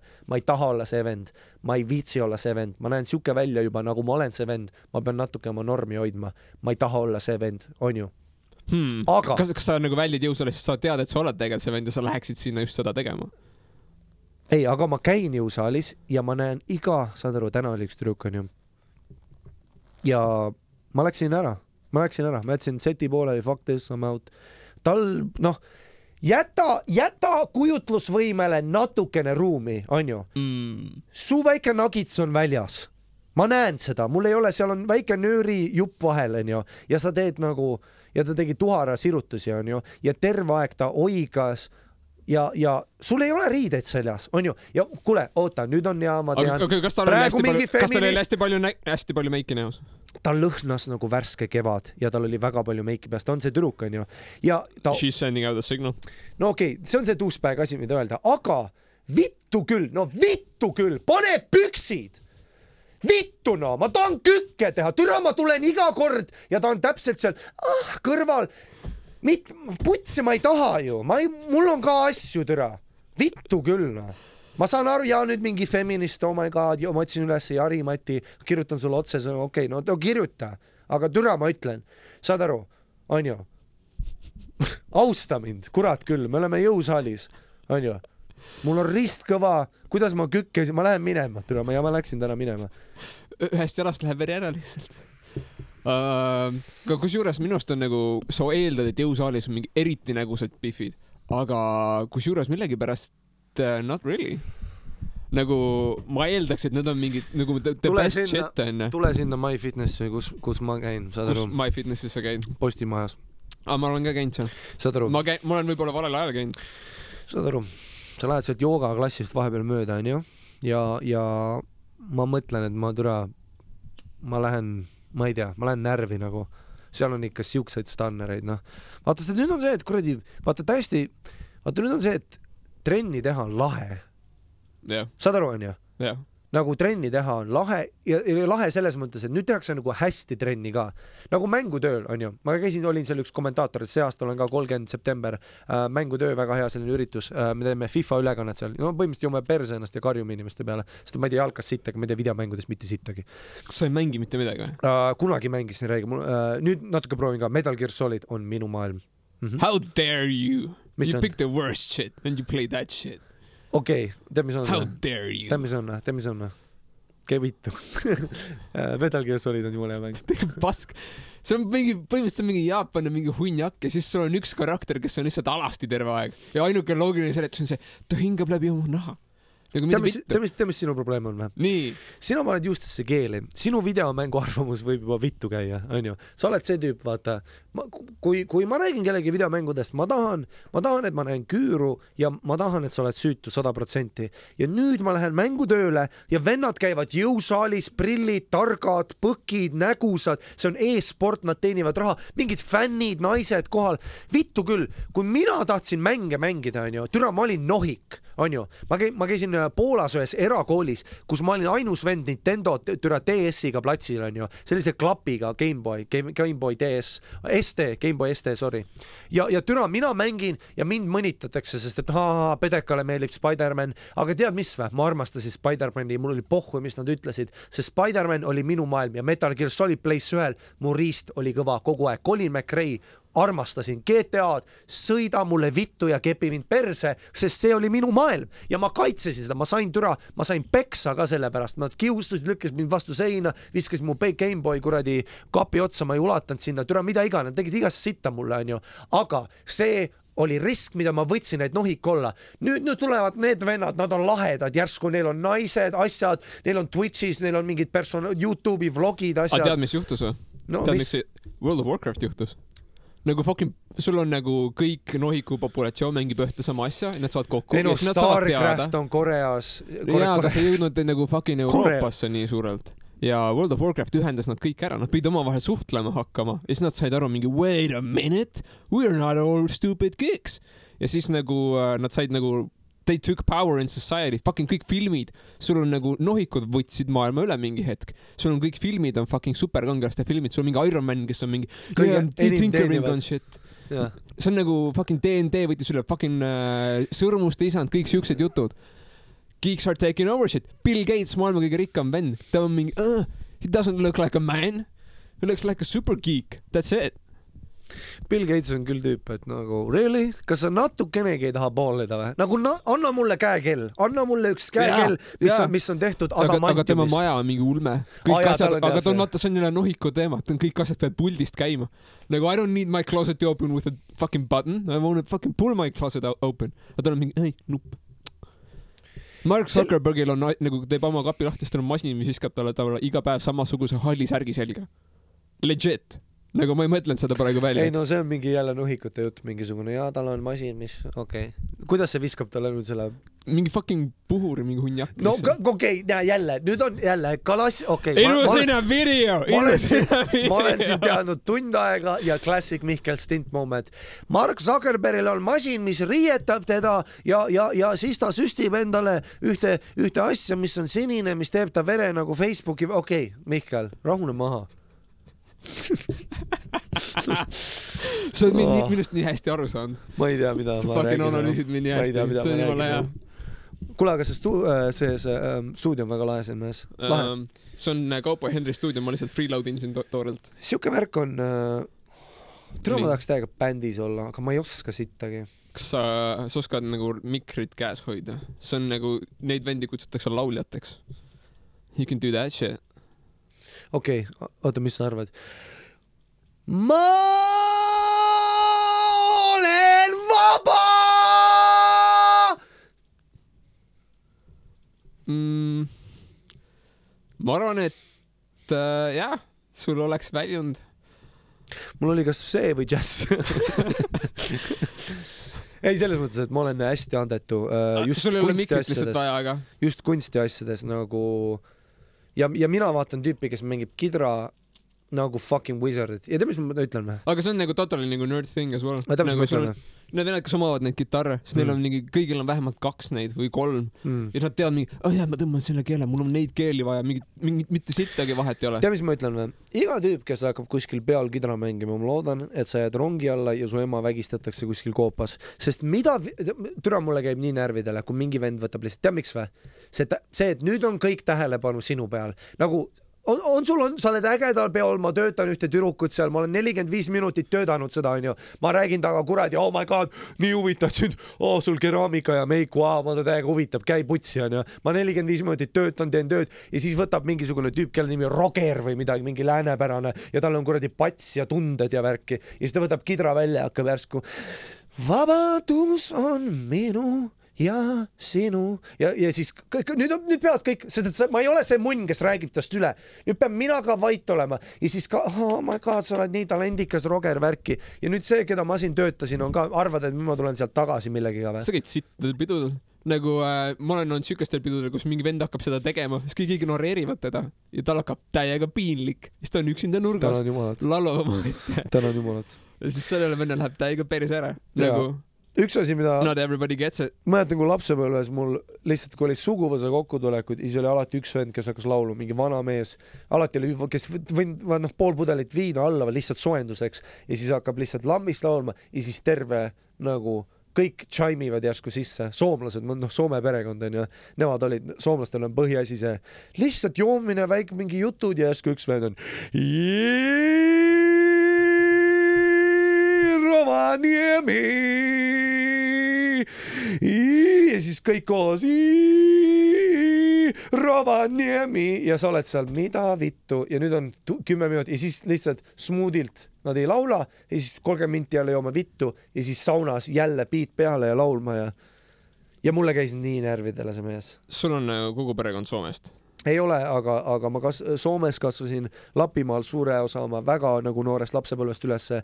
mul oli Soome kasuisa ja sihuke, mul ema oli nagu pool, pool ukrainlane, pool eestlane, midagi siukest. Ähm, ja, ja tema ka nagu Soome keskkonnas üles kasvanud. kas sul oli nagu mingi onu ka, kellel oli nagu pikk valge habe ja mingi punane müts peas ja värgid-särgid. türa, ma nägin selliseid soomlasi nagu Lapimaa soomlasi ja need on need retakad soomlased nagu selles mõttes, kuule. nagu olen... Finnish Hillbillies või? sa ei kujuta ette ka, mis Soomes toimub. see, mis toimub Soome Lapimaa Perseaugu külas, kuskil Rovaniemes siuke nelikümmend kilti väljas, vaata, kus talvel teed lähevad kinni, sest et keegi ei taha ka sinna minna. see, mis seal külad, see joomine, see kultuur, see shit talking lihtsalt iga päev, minu kasuisa jõi ta ärkas ülesse ja ta jõi. Nagu esi, et päeva käima saada kaks väikest viinalittit, et tööle sõita, lihtsalt nagu mootorõli ja see ei ole nagu selline, et oh my god, ma olen kurb värki, ta nagu klink, klink, klink ja annab minna, iga pühapäev läksime kuradi toidupoodi, kaks kahekümne neljast kasti Saku originaali, üks pudel viina, kas see on tähistamiseks? ei, see on lihtsalt, et järgmise pühapäevani vaikselt doseerida ennast. ja see vend lihtsalt nautis elu, ta oli näost punane, kolesterool laes, kuradi alati paistes, aga saad aru, see vend lihtsalt nautis elu täiesti mm. suva, sigarid, suits, suitsetamine väga ei olnud, aga just kõige söömine, suhkur, joomine öö läbi, saunaõhtud lihtsalt täielik savage lihtsalt nagu täiesti pohhui kõigest, riist väljas türa, lihtsalt nagu see, see on Soome perekond, kus sul on kuradi, ma ärkan näpin unust, ärkan ülesse pidžaamadega, lähen vett võtma või klaasi piima ja mul on kakskümmend paljast naised, mehed, lapsed, kõik on paljad, bailando käib, kell on kolm öösel, sest kuradi isal tulid sugulased külla, kõik on alasti saunas saunaõhtu, türa riist on igal pool väljas ja siis türa ma lähen ka sauna oma pippeliga väljas seal, vaatan kuradi, ma olen, ma ei tea, üheksa aastane, vaatan neljakümne aastaste naiste tussi ja värki, olen nagu jesus christ, istun seal veel madalamal saunal, ma näen otse kuradi Predaatori suud seal nahhu. eestlastel on kusjuures ja eestlased panevad alati rätikud ümber, aga soomlastel on jumala pohhu ja sul on terve pohhui. perekond, kõik vaatavad kogu aeg. täiesti pohhu. kõigil on täiesti mul käis, mul käis, me elasime Poolas ja mul käis Soome kasuisa käis posti äriaias, nii et naabrid nägid risti riist väljas, täiesti pohhui. Sakmaidik ja ta karjus veel huomenta Suomi, huomenta vitun Suomi. iga hommik karjus lihtsalt tegi akna lahti. inimesed niidavad murud, lapsed mängivad huomenta Suomi, huomenta vitun Suomi! Ja läks posti järgi, nautis elu, fucking savage lihtsalt, iga päev türa. Läksime kuradi, ma ei tea, läksime saanidega sõitma, ta võttis viinapudeli. kes annab kümneaastasele neli senti viina, mida vittu? minu kasuisa, ta ütles, võta, hakkab soe see oli suvel jah, see oli suvel. mul on külm, ma tahaks vett, ei võta viina, ma tahaks kasuisa. oled mees või Kas, ei ole? kasuisa, kasuisa, vitu, vitu, oota, kas sa nagu pederasti, oota, see vitun viina ja haista paskat. küll. aga vaata, siin on äh see on jälle omaette nagu teema, mulle meeldib inimesi jälgida, minule meeldib, minu lemmikasi on inimesed. nagu enamus minu Oh parimad my sõpru on inimesed. okei okay,, kas sa üritad mult keppi saada, sest praegu tundub nagu ma oleks kuradi Brigitte ja Susanne Hunt ja sa tead, et see aken on lahti praegu. see ei Mm, ole mm,, see aken ei, see aken ei ole isegi lahti, see aken on kuradi, tuul käib läbi, torm, kardinad on sees, seda ei saa enam kinnigi panna lihtsalt. I, I think I can do this. ma olen väga optimistlik selle lugu., ei, siin on kõik Brigat-, Brigitte Susanne Hunt, shout out, kepi iga päev septembris. tead, mis, tead, mis tema probleem on või? mult küsitakse, miks ma tema üle nalja ei tee. tead, miks koomikud tema üle nalja Eestis ei tee või? sest et oota nüüd kelle üle täpsemalt? Brigitte Susanne Hunt, kes on Brigitte Susanna Hunt? tead mis või, sa tõmba vittu, sest et sa ei austa mitte kedagi. kuidas sa Elu24 edasi vaatad, ta on see tšikk, kes mingi Poweris töötab, mingi noor tšikk, kes, kes sai vaata kuulsaks nagu Insta, Instagrami tšikk, aga reaalselt, kes on teinud siis mainstream meediasse transitioni, ta on nagu siuke noh, Shihad? No ikka päris hot jaa okay.. ta on siuke, ütleme Anu Saagim, aga siuke vaata ka, kes räägib oma vagiinast ja päevadest. vaata Eestis on see, et ikkagist sul on ühte siukest vaja kogu aeg, kes oleks nagu pildis. jaa, aga saad sa aru, vaata, et et vaata Austraalias näiteks selline asi ei oleks toiminud, sellepärast et see on juba tehtud asi, on see vaata nagu seal on liiga palju neid. jah, seal vaata, on liiga palju on Eesti, sarnaseid nagu aga Eestis on inimesi. see, et vaata, kui buduaari pealkiri on Brigitta Susanne Hunt, mina seksin oma kaaslasega kolm korda päevas terve september, nagu tema tegi selle oma septembrise jõu kampaania, see on päris, ta tegi sellist asja, vaata, siis inimesed on oh my god, ta on nii liberaalne ja lahe ja siis ta on siuke äge onju. ja ma mäletan, ma luge-, inimesed küsisid, miks ma tema üle nalja teen, on see, et ta on paradoks, sest et vaata nali ongi see, et ma räägin, et türa Eestis on nagu, et türa nagu Eestis sa saad kuulsaks sellega, kui sa oled mingisugune Instagrami hoor, kes ütleb, et ta kepib iga päev oma peikat septembris onju ja siis inimesed on mingi noh, et oh my god, see on hea premise, aga praegu on see, et aa, meil ju üks praegu just teeb, sa oled nagu ah vittu, sa tegid ära juba, nagu vaata, miks koomikud enam Trumpi üle nalja ei tee, täpselt sama asi. See on, kõik Sest et- teevad ja see on lahe. Mitte ainult see, vaid sest, et sa ei saa teha nalja selle üle, kui keegi tweetib, et uh, after London we should remove, ta tweetis nüüd üleeile või eile, et uh,, et after London we should uh, remove internet for a while. I mean I have VHS, I have plenty of VHS porn tapes uh,. That's what we use it for, uh, for anyway. kes tweetib seda, sa oled kõige võimsama riigijuht, onju. kuidas ma seda nüüd naljaks teen, see on juba omaette tal on omaette game, aga vaata, ta ongi, vaata, ta on tv personality ja ta on nagu äh, selle peale üles ehitatud, ta peab nagu teiste inimestega engage ima. see it's a push and pull thing he is doing. Really is uh,. ja see, miks minu arust nagu mul on omaette teooria, miks nagu Trump jõudis nagu põhimõtteliselt nagu okei, presidendiks. okei, okei. kas sa tahad, kas, kas me läheme Trumpi juurde üldse? tead, mis on, enne ma tahan, ma tahan kuulda su arvamust, onju, aga enne kui, kui me selle küsime, ütle mulle ühte asja, ütle mulle kaks asja, tead, mis on, ütle mulle kolm asja. Vau, sa fucking ainult nõuad mult, nii, mis, mis, kas me käisime kuul? jah, ei. uh,. näe, vaata jaa nüüd. ma arvan, et jaa, ma olen tegelikult, see on nagu tõenäolisem, et jaa. nii number kaks on jah. nii, mis juhtus Malaisia lennukiga? see, mis alla kukkus. jah, mis sellega juhtus? tule, ma ei tea, okei okay,, nii ja number kolm, nine eleven, mis sellega on inside job või ei? um,.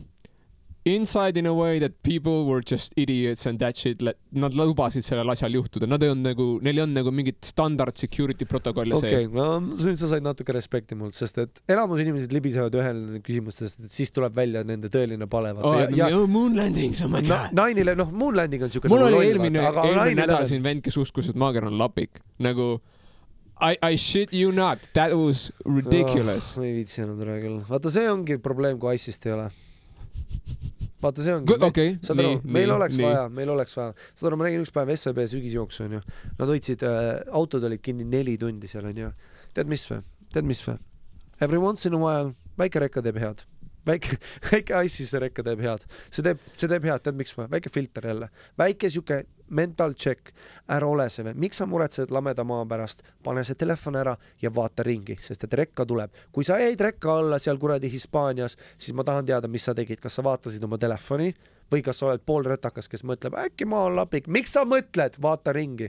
tule, ma olen raava, ma ei lähe sügisjooksule, miks, sest et ma ei viitsi, ma ei viitsi olla see, et ma seal jooksen, räägin oma uusaasta lubadustest ja siis ma vaatan, kus mingi vend kuradi lendab, ma ei tea, Allah Akbar ja värki onju, ma ei riski sellega onju.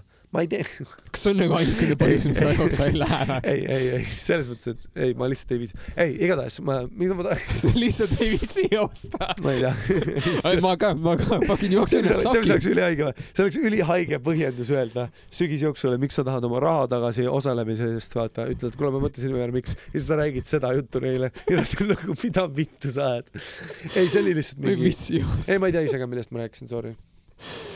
pohhu, see läheb, vahest lähebki lappama. pohhu. mul oli ka, ma rääkisin ka millestki, aga putsi. aga kaua me rääkinud oleme?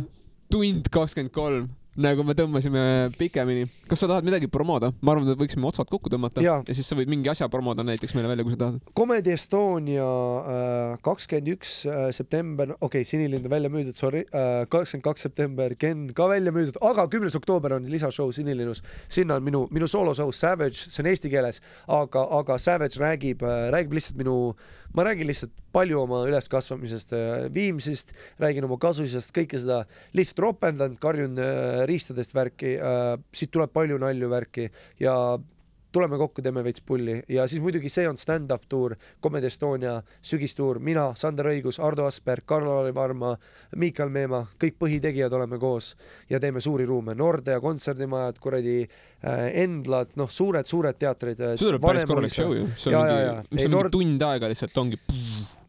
ei, kahetunnine show tuleb, kõik teavad kuskil kakskümmend minti ja noh, seal me tuleme nagu kuuma panema selles mõttes, et et, et, et sügis on see aeg, kus ma tulen nagu kõva riistaga lavale, et noh, ma ei tule niisama nussima, et ma ikka kuidas sa seda teed? nagu selles suhtes, et nagu Mul läheb oleks päris- ristkõvaks, kui mul ma kuulen head nalja. nagu ma kuulen, kui ma kuulen head nalja või ma kuulen publikut, kes on soe ja kes noh, tahab kuulda sellest, kuidas eeslivitu söömine on minu jaoks asi, mis peaks ühiskonnas olema, siis, siis kui talle meeldib see nali, siis minu riist on kõva noh. Kas ja millal see, aga Sinilinnus on siis kümnes, kümnes oktoober ja onju?, ja ma võib-olla ma arvan, sa nagu veensid mind praegu, muidugi, mees, tule. aga see on Teeme. nagu, kuidas, kuidas kas seal on pilet siis sissesaamiseks ka mingi? jah, piletilevist on kõik saadaval, okay., paned Harimati, pumm, väike, see on äh, kuus euri, kõik on chill, teeme rahulikult, Miikal Meemaa teeb sooja, usu mind, tuleb väga lõbus äh, stand-up'i õhtu. just selline, et, et, et, et, et, et ma tulen ikka kuuma olema seal tund aega, nagu ma lähen lolliks ära seal.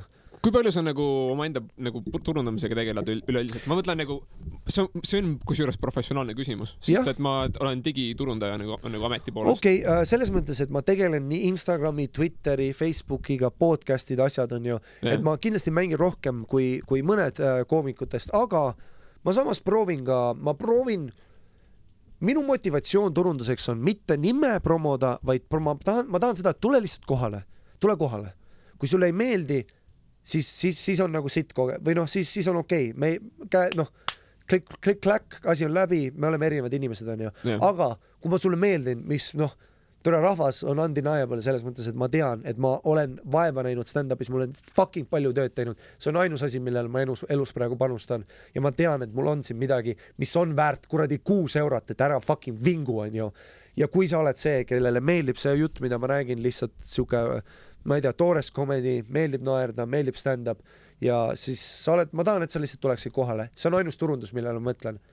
Kas sul on, kus, kui ma tahan sind follow da, kus kohas nagu on Mati podcast Twitteris, Mati kahe T-ga, siuke noh, kasutajanimi on lihtsalt okay.. Hari-Mati Mustonen Instagram, Hari-Mati Mustonen Facebook, kogu aeg tegelen, panen date'e, kuupäevi, podcast'e, mingeid naljakaid pilte. ma vahest teen äh, selfie mingi vennaga, kellel on liiga kitsad püksid ja siis ma ütlen täitsa putsis, ma nägin Rimis kellegi munni praegu. ma teen selliseid asju ka vaata, no lihtsalt, saad aru, ma vahest neli minti, ma panen selle kaamera käima ja ma lihtsalt karjun ma lihtsalt karjun kaamerasse, vahest on selliseid asju, ma olen lihtsalt täielik sotsiopaat, nagu selles mõttes, et et kui ei oleks stand-up'i, ma oleks praegu vangis, sest et ma kuradi tegin mingisuguse maa-aluse gei-orgia instituudi ja ma tahtsin kõige parem selles olla, onju. et stand-up on minu jaoks väga hea väljend. väljund. väljend, okei okay,, tead, mis vä? tead, mis sinu probleem on vä? nii. Tähtis pole sõna, okei okay,, ma ei tea. no ja mis asi, siit, tuli midagi klišeed Don't bail out on me. miks Tamara tooks, miks Tamara tooks? sa seda ust nägid, vaata, kui sa tulid sisse, seal oli siuke mingi vana mutt, nagu see oli mingi tüüp, kes oli dressitud, noh, mingi eriti kole mees, kes Ahah. oli nagu dressitud nagu mingi naiseks ma olen juba in. ja see oli seal mul ukse ei ole palju, mul ei ole palju vaja. ja üks päev me olime lihtsalt seal ukse taga, me vaatasime seda ja siis mingi okei okay,, mis asi see on? Fucking Tamara, panime sellele nime ja siis äh, vastavalt sellele kõik ülejäänud asjad arenesid ja nüüd see on fucking logo. see on meen- nagu, me ei tea, see on seal ülikaua olnud seal ukse peal. ma ei tea, kes selle tegi, me ei tea, mis selle lugu on, aga me mõtlesime sellele mingi loo välja, läheb fucking käiku. ma man, väga õige, kuule, aga aitäh, et sa kutsusid. selles mõttes, et et, tulid ka. et chill, väga lahe oli, et, et Jah. kindlasti räägime veel ja tule stand-up'i vaatama ja värki ja jah, ja, ja minu äh, podcast ka, õigus ja iTunes äh,, lihtsalt Harimati podcast ongi, siuke nimi ongi. vahest on inglise keeles, erinevad koomikud äh,. Ah, kurat, tead, mis ma proovin ära kiiresti, sorry, et ma proovin aega kasutada äh,. äh,. Miikal Meemaga, üks minu lemmikkoomikutest Eestist, väga fucking naljakas, me oleme koos alati naljakad. meil on siuke asi nagu tussisööjad, podcast'i nimi on tussisööjad, me räägime tussi söömisest. esimesed kolm osa mitu tulevad, tulevad, esimesed kolm osa tulevad järgmine nädal välja, kolmetunnised on osad. muidugi see valgub igal muule teemadesse ka, aga räägime just noh, püksi tulemisest, sellest, kui sa amelesid oma tüdrukuga, vaata kolm tundi üritasid kätte saada, sellest, kuidas täpselt sa tunnis higistad, sellest, kuidas lihtsalt nagu noh, kuidas keegi, kuidas tussi söömine on kunst, saad aru, et mina, Miikal, me sööme tussi, me paneme pihku, tuleme põrandale ja lähme koju, me oleme savage'id selles mõttes, et meil ei ole vaja midagi, me armastame tussi söömist ja, ja külalised on ja kindlasti ma räägin ka sinuga, sa oled ka oodatud, lihtsalt räägid oma seksuaalkogemustest, kõik sellised asjad, me paneme hullu igatahes, me loodame mingi mingisuguse Brigitta Susanne Hundi või mingisuguse tšikiga saada, kes oleks lahe, räägiks temaga ka sellistel teemadel. Mm. okei, et siuke podcast, sounds pretty interesting. jah, siuke tead, aga see on ühtlasi siuke asi, mida sa töö juures ei kuul- kuula. muidugi ei no kui, kui sul nagu ole mis no olen, kõigi, kõigi nagu mul otseselt kõik, kõik inimesed pean elaksid sinna kaasa pigem, aga Jaa. enamus inimesed ei saaks seda oma töö juures nagu kuulata. kurat, siis ütle oma bossile, käi kaasa vittu lihtsalt. tere, see, see on üks asi ka. Not safe for work, not safe for work. kui sa ei arva, et kui sulle podcast ei meeldi või sa ei arva, et ma olen naljakas, mida iganes, mul on täiesti, see on täiesti okei okay ja, ja lihtsalt teeme oma asja edasi, ma teen oma tööd edasi, sa tee oma asja edasi, ära fucking keskendu sellele, ma ei keskendu sulle ja võib-olla käi vittu aga, aga All the kõik, haters, go fuck yourself. ei, I love them, neid peab olema. Kui sa, kui sa, kui, kui heitereid ei ole, see tähendab, et sa teed asja, mis on kõigi inimeste mugavustsoonis. iga kord, kui sa piilud välja, väljaspool kasti, kui sa proovid midagi uut teha, sa riskid, sa riskid oma enda imidži, sa riskid oma eluga nii-öelda, et sa, et sa riskid oma ajaga. ainus valuuta, mida me kuradi juurde ei saa ja ongi see, et ma olen viis aastat pannud siia stand-up'i ja selles mõttes, et ma saan aru, et kui sulle ei meeldi see, mida ma teen, aga, aga austa seda, et ma kuradi elan siin maailmas ja see on minu maailm ja see on ainus asi, mida ma teha tahan ja see on täiesti normaalne asi, et inimesed äh, kui nad näevad sind eemale tulemas, noh, nende, nende sadamast, vaata, sa oled see vend, kes, kes hakkab asju tegema, hakkab unistama, hakkab proovima, ei karda fail ida. inimestele ei meeldi see, sest et sa, sa oled see, mis nad kõik tahavad olla. me kõik tahaks olla see inimene, kes kolib kuradi Kambodžasse, sest et ma ei tea, teda huvitavad eh, eksootilised kalad, onju. me kõik tahaks olla see, aga kui paljud seda teevad? Ma tean ühte inimest, kes nüüd äh, teeb siukest asja. Läheb Vietnami elama respekt, nagu,. Nothing but respect. nothing but respect. selles Aga- mõttes, et aga ma nagu tõmban lihtsalt, sorry, tõmban nagu liini Muidugi. alla, sest Ei, meil muidugi. nagu sõidab see muidu päris käest ära. ei, ma ei aja igast sitta, lihtsalt sina ütle, millal kõik, aitäh Jah. sulle. kuule, super, thanks, et sa tulid ja siinkohal me olemegi lõpetanud. Äh, musirullid.